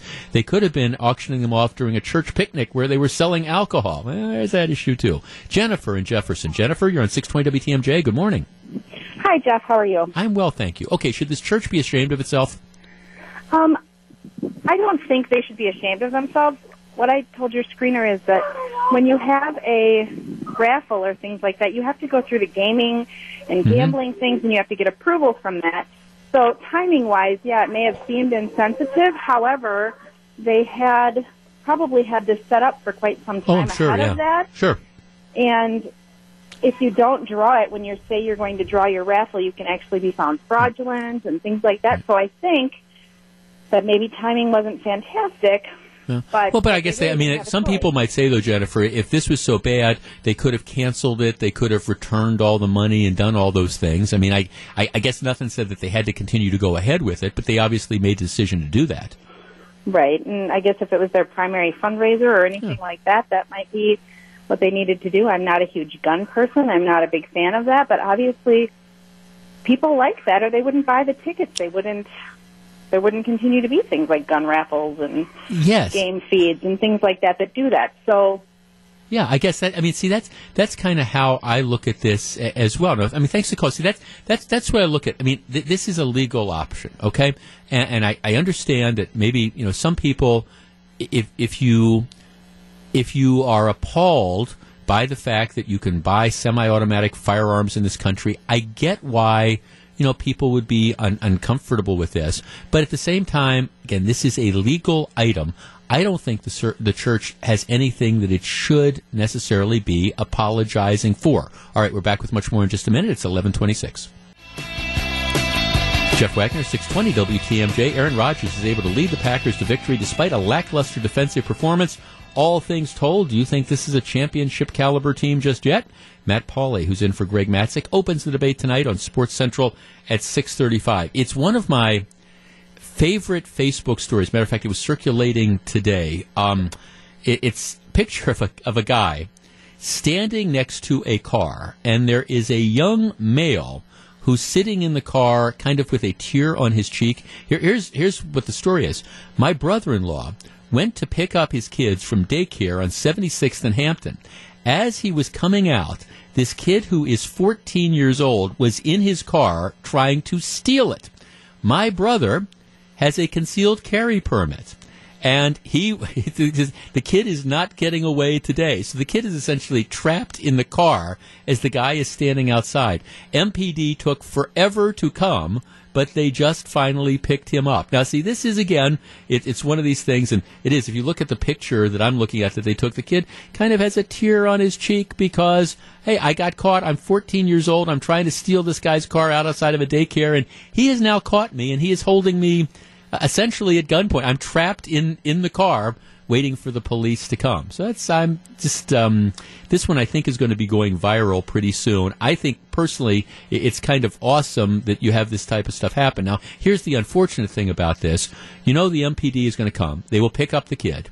They will that he will probably since he's 14 years old probably not even get charged with doing this. So if he does get charged, he'll get turned over to the disgrace that is the local juvenile justice system. He will be slapped on the wrist and he will be back out stealing cars within 24 to 48 hours. But at least for the moment, the young punk didn't get away with the car. 14 years old, trying to steal a car in broad daylight. Give me a break. It's 1134, Jeff Wagner, 620 WTMJ. Hey, um, your generosity has helped our WTMJ Cares initiatives raise hundreds of thousands of dollars in recent years for causes close to the heart of so many in our community and close to the hearts of, of so many people here at the station. Now, you have a chance to help out children with emotional or physical needs who find therapy and healing on horseback. Rides and Reins Therapeutic Riding Center in the town of Polk is in danger of closing its doors without our help. Go to WTMJ.com for details and keep listening for more information on this remarkable cause and what you can do to help keep it alive through WTMJ Cares. Now, we're going to be talking more about this over the next couple weeks, but this is really spearheaded by my colleague and friend Jane Matenaer. And, and Jane, we'll talk more about this tomorrow, but I want you to hang around a little bit and tell everybody about Rides and Reins and how you got involved in this. It's so very cool. I did a story about them about two years ago, Jeff, shortly after I had first joined the station. And I had stumbled upon an article about the work they do with special needs kids and adults and just thought it was really unique and different. And I ended up going out to the farm and meeting Renee and Don Elias, who started this uh, 17 years ago, again in the village of Polk. And to see these children, and we're talking about kids with autism and ADHD and in some cases Down syndrome, to see the look on their faces when they get out of the car after they pull in to the parking lot and go into the barn, it's transformative. So it's like horseback riding and things like that, It's a- That's what a- they do, yeah. Yeah, it's a 30 minute lesson. They have three volunteers that surround them while they're on the horse, but they also incorporate other movement activities. So you, you put a ball through a hoop. You, uh, the horse walks over some sticks. There, there are different activities all to try and help these children with their uh, physicality. Some of these kids have uh, core strength problems. And this helps. I'm telling you, Jeff, you see this, I saw this little girl get up on this horse. She sat ramrod straight. She had just the perfect posture to be uh, uh, on this big horse. I mean, some of these horses are 17 hands high, and these are these are smaller kids. Um, but it it is so healing, so unique. It's so important. I, I just don't think that there are many as many options for special needs kids and adults as people might think there are as far as therapies are concerned. And th- this Rides and Reins Therapeutic Riding Center service, I mean, serves children from all throughout the area, right? Absolutely. Oh, absolutely. So you can have city kids that are, that are, that are coming out there and never never seen a horse in person, much less been on horseback. Absolutely. They have kids from Whitefish Bay. They have kids from the city of Milwaukee. We have someone from Glendale. Um, Rides and Reins has about 45 to 55 riders that they have during the season, which runs May through the end of October. So their season is going to be coming to an end soon. But they're going to have to close. They're going to have to close if they can't get an ADA approved restroom facility constructed by June of next year. So we have our goal is twenty three thousand uh, dollars. They have been doing fundraising on their own. The total is about thirty eight thousand dollars, but uh, we are shooting to raise twenty three thousand dollars by next Friday, so we can get construction underway. And construction is actually going to happen in uh, an old tack room. So it's not like we have to build the whole building. There's actually a room there that is the correct dimensions uh, to be ADA approved, and uh, it's just a matter of raising money now for for materials and, and construction. So this is a this has been operating for a number of years now. You're saying 17 years. Wow. 17 years. They originally started at their farm in Mequon, and they had a group approach them about doing this kind of therapy. And they did do that initially, and then found that a lot of insurances didn't cover this kind of therapy. So they wanted to, to make it available for everyone. You don't have to have insurance. It is still a re- reduced cost lesson. I believe it's $40 for 30 minutes. But again, Jeff, talking to these parents about this is such an important part of these kids' weeks. It's, you know, this is how they determine time. Is it horse? Is it pony day today? Is it pony day tomorrow? And, and even with the families who, who go out to the farm, it is the most peaceful, hopeful, helpful place. I just really encourage everyone to, to go check it out for yourself. It's not that far. It's only about 45 minutes from Milwaukee. But uh, our, our media guys, uh, Dan Shenik and Jay Sorgi, did an incredible video uh, that's up on our website at WTMJ.com if you want to learn a little bit, learn a little bit more about Rides and Reins and, and the work that they do. Okay, well, let, us talk about the important stuff, though, there, Jane.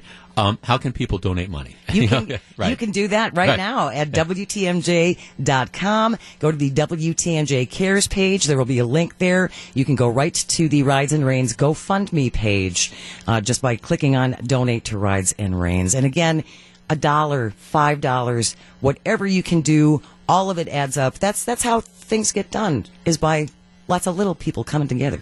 Right, but if, if you got somebody that can write a big check too, you'll take that as well, right? Absolutely, we will Fair take enough. the big check. Well, Jane, this I, I know you've been talking to me about this for quite a while, and I know how passionately you feel about it. And this is something really doable. I, I'm, I'm confident that our, our listeners are going to get together behind what is a very worthwhile cause. And we're going to talk a little bit more about this tomorrow. But once again, for people who have their credit cards out and are ready to give right this very second, Right where do we want them to go?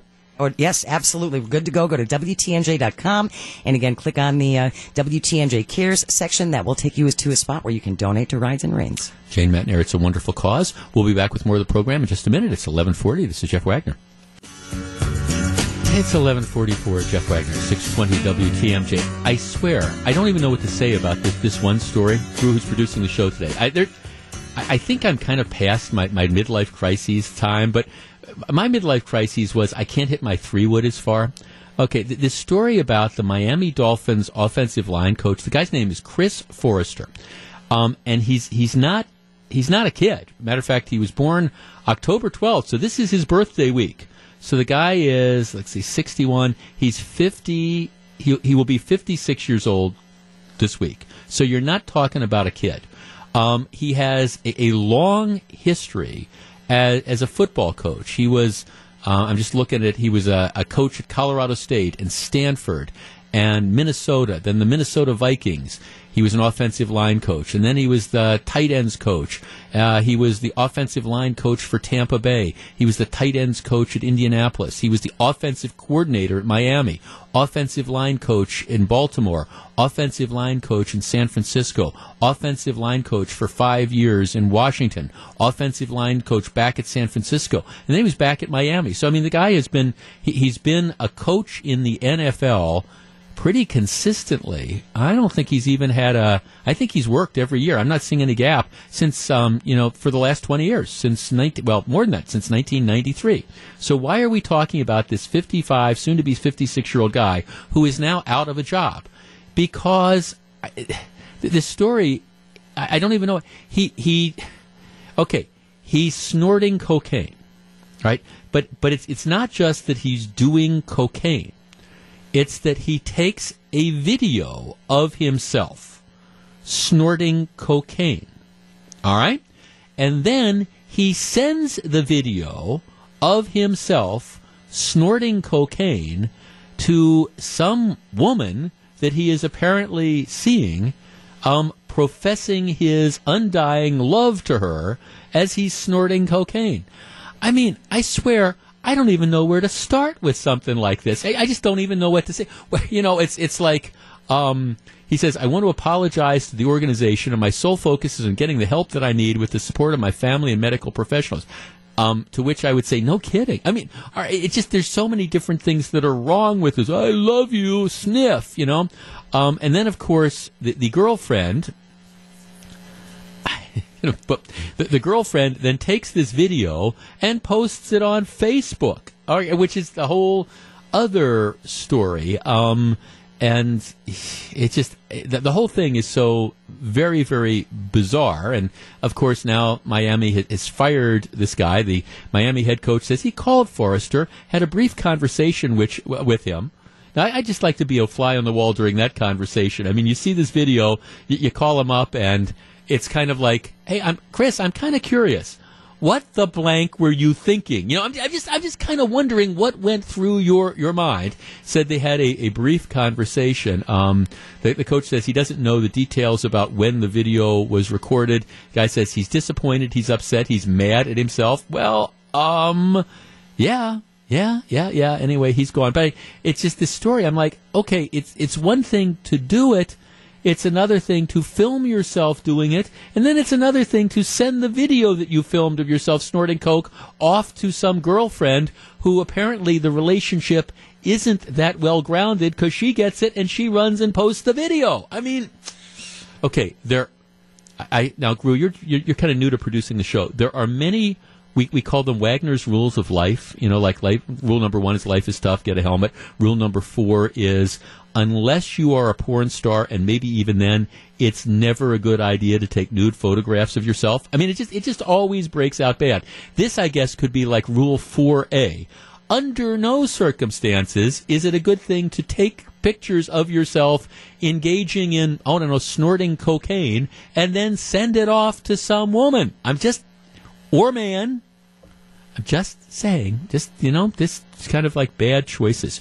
All right. Speaking of, speaking of bad choices, I, I, I get, I get all these, these emails and texts from people saying, how can you? De- I, I get it from both sides. How can you defend the president for this, that, or the other thing? Don't you know he's just awful? And then I get other people saying, "Hey, you just don't get it. You'll go work for MSNBC. You're too liberal when you criticize." I mean, I have tried to take what I consider to be a principled and a nuanced approach on President Trump. When he does things that I agree with, as far as advancing policies, I will say that.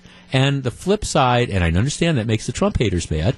And on the other hand, I, I mean, I, I haven't, I, I still haven't drank the Kool Aid when he does stuff that I think is either wrong or misguided or gets in the way of his agenda. I, I will call that out a, as well. And I think that's where actually a lot of people are. I just, in, many cases, though, I continue to believe that the president is his worst, his own worst enemy. And I, I, I describe this as as what I consider to be the difference between style and substance. I mean, the substance is advancing the particular policies.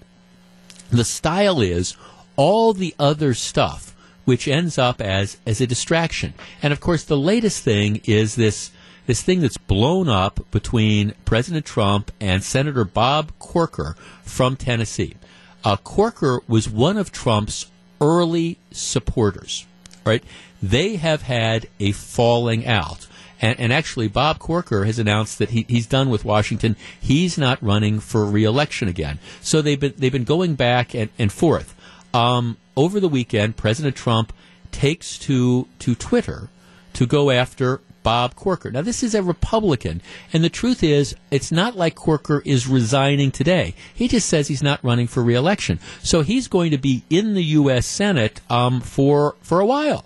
I mean, you're going to need, if you want to try to get tax reform done, or you want to get health care reform done, or you want immigration reform done, you've only got 52 Republicans in the U.S. Senate right now. You can't afford to be gratuitously getting a bunch of them upset.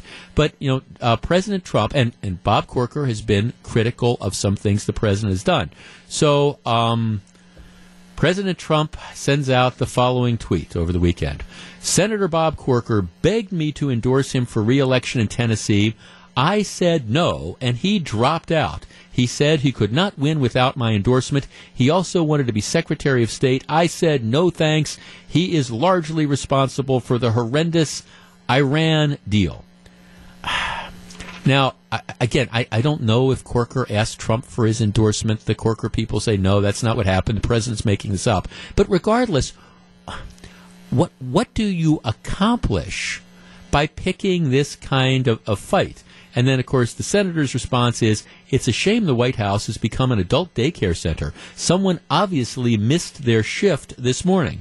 And then that escalates to all this other stuff. Corker says that um, he does an interview with the New York Times saying that he considers Trump to be reckless and this is threatening World War III and that Trump is treating his office like a reality show that could push this nation on a path to World War III. Um, uh, Corker goes on to say he was alarmed about a president who acts like he's doing The Apprentice or something. He concerns me. Um, he would have to concern anyone who cares about our nation. And this comes, you know, at the end of, of this back and forth with with the president. And I understand this makes good copy for the, the New York Times and the Washington Post. And I understand that this kind of stuff, you know, makes good copy for the folks who are trying to fundraise for, for Democrats. Oh, look at how dysfunctional Senate is. Look at how func- dysfunctional the president is. Which is, is all the more reason why I- I don't understand why we're doing this. I, I, I really, I really don't. I don't understand. Now, the president obviously continues to be thin skinned and he decides to wade in. Then, of course, you've got Senator Corker who's got nothing to lose, so he's just laying his cards on the table. This kind of stuff isn't good for the country. And I understand people don't like it when the president gets criticized, but it's like, why, why do you pick these particular fights? What do you hope to gain? How does this advance your agenda? And I understand that there's a lot of Trump supporters who say, yeah, this guy tells it like it is. You know, we, we don't care, you know, we, we don't care who he tells to go, you know, screw themselves. That, that's, we don't care who he's telling that to. You know, we love that style. And, and I understand there's some people that like that style, but that's, that that's 30% of the electorate and maybe 50% of the Republicans that you need to get stuff done. And I think stuff always like this went on behind closed doors in Washington. I have no doubt that there weren't, you know, heated exchanges between Barack Obama and some Democratic senators or George Bush and some Republican senators. What's new now is this all plays out on, on Facebook or on Twitter, which makes me wonder, just like we were talking about just a couple minutes ago, when you have the Miami Dolphins offensive line coach who thinks it's a good idea to film himself snorting cocaine and send it off to some girlfriend. What were you exactly thinking? How did you think that that was going to turn out well? I, I wonder that a lot when I see these exchanges that are going back and forth between the president and members of his own party. What are we trying to accomplish? Okay, it is 1154. Steve Scaffidi, Eric Bilstat in the house. We'll find out what they have on their minds in just a minute. Stick around.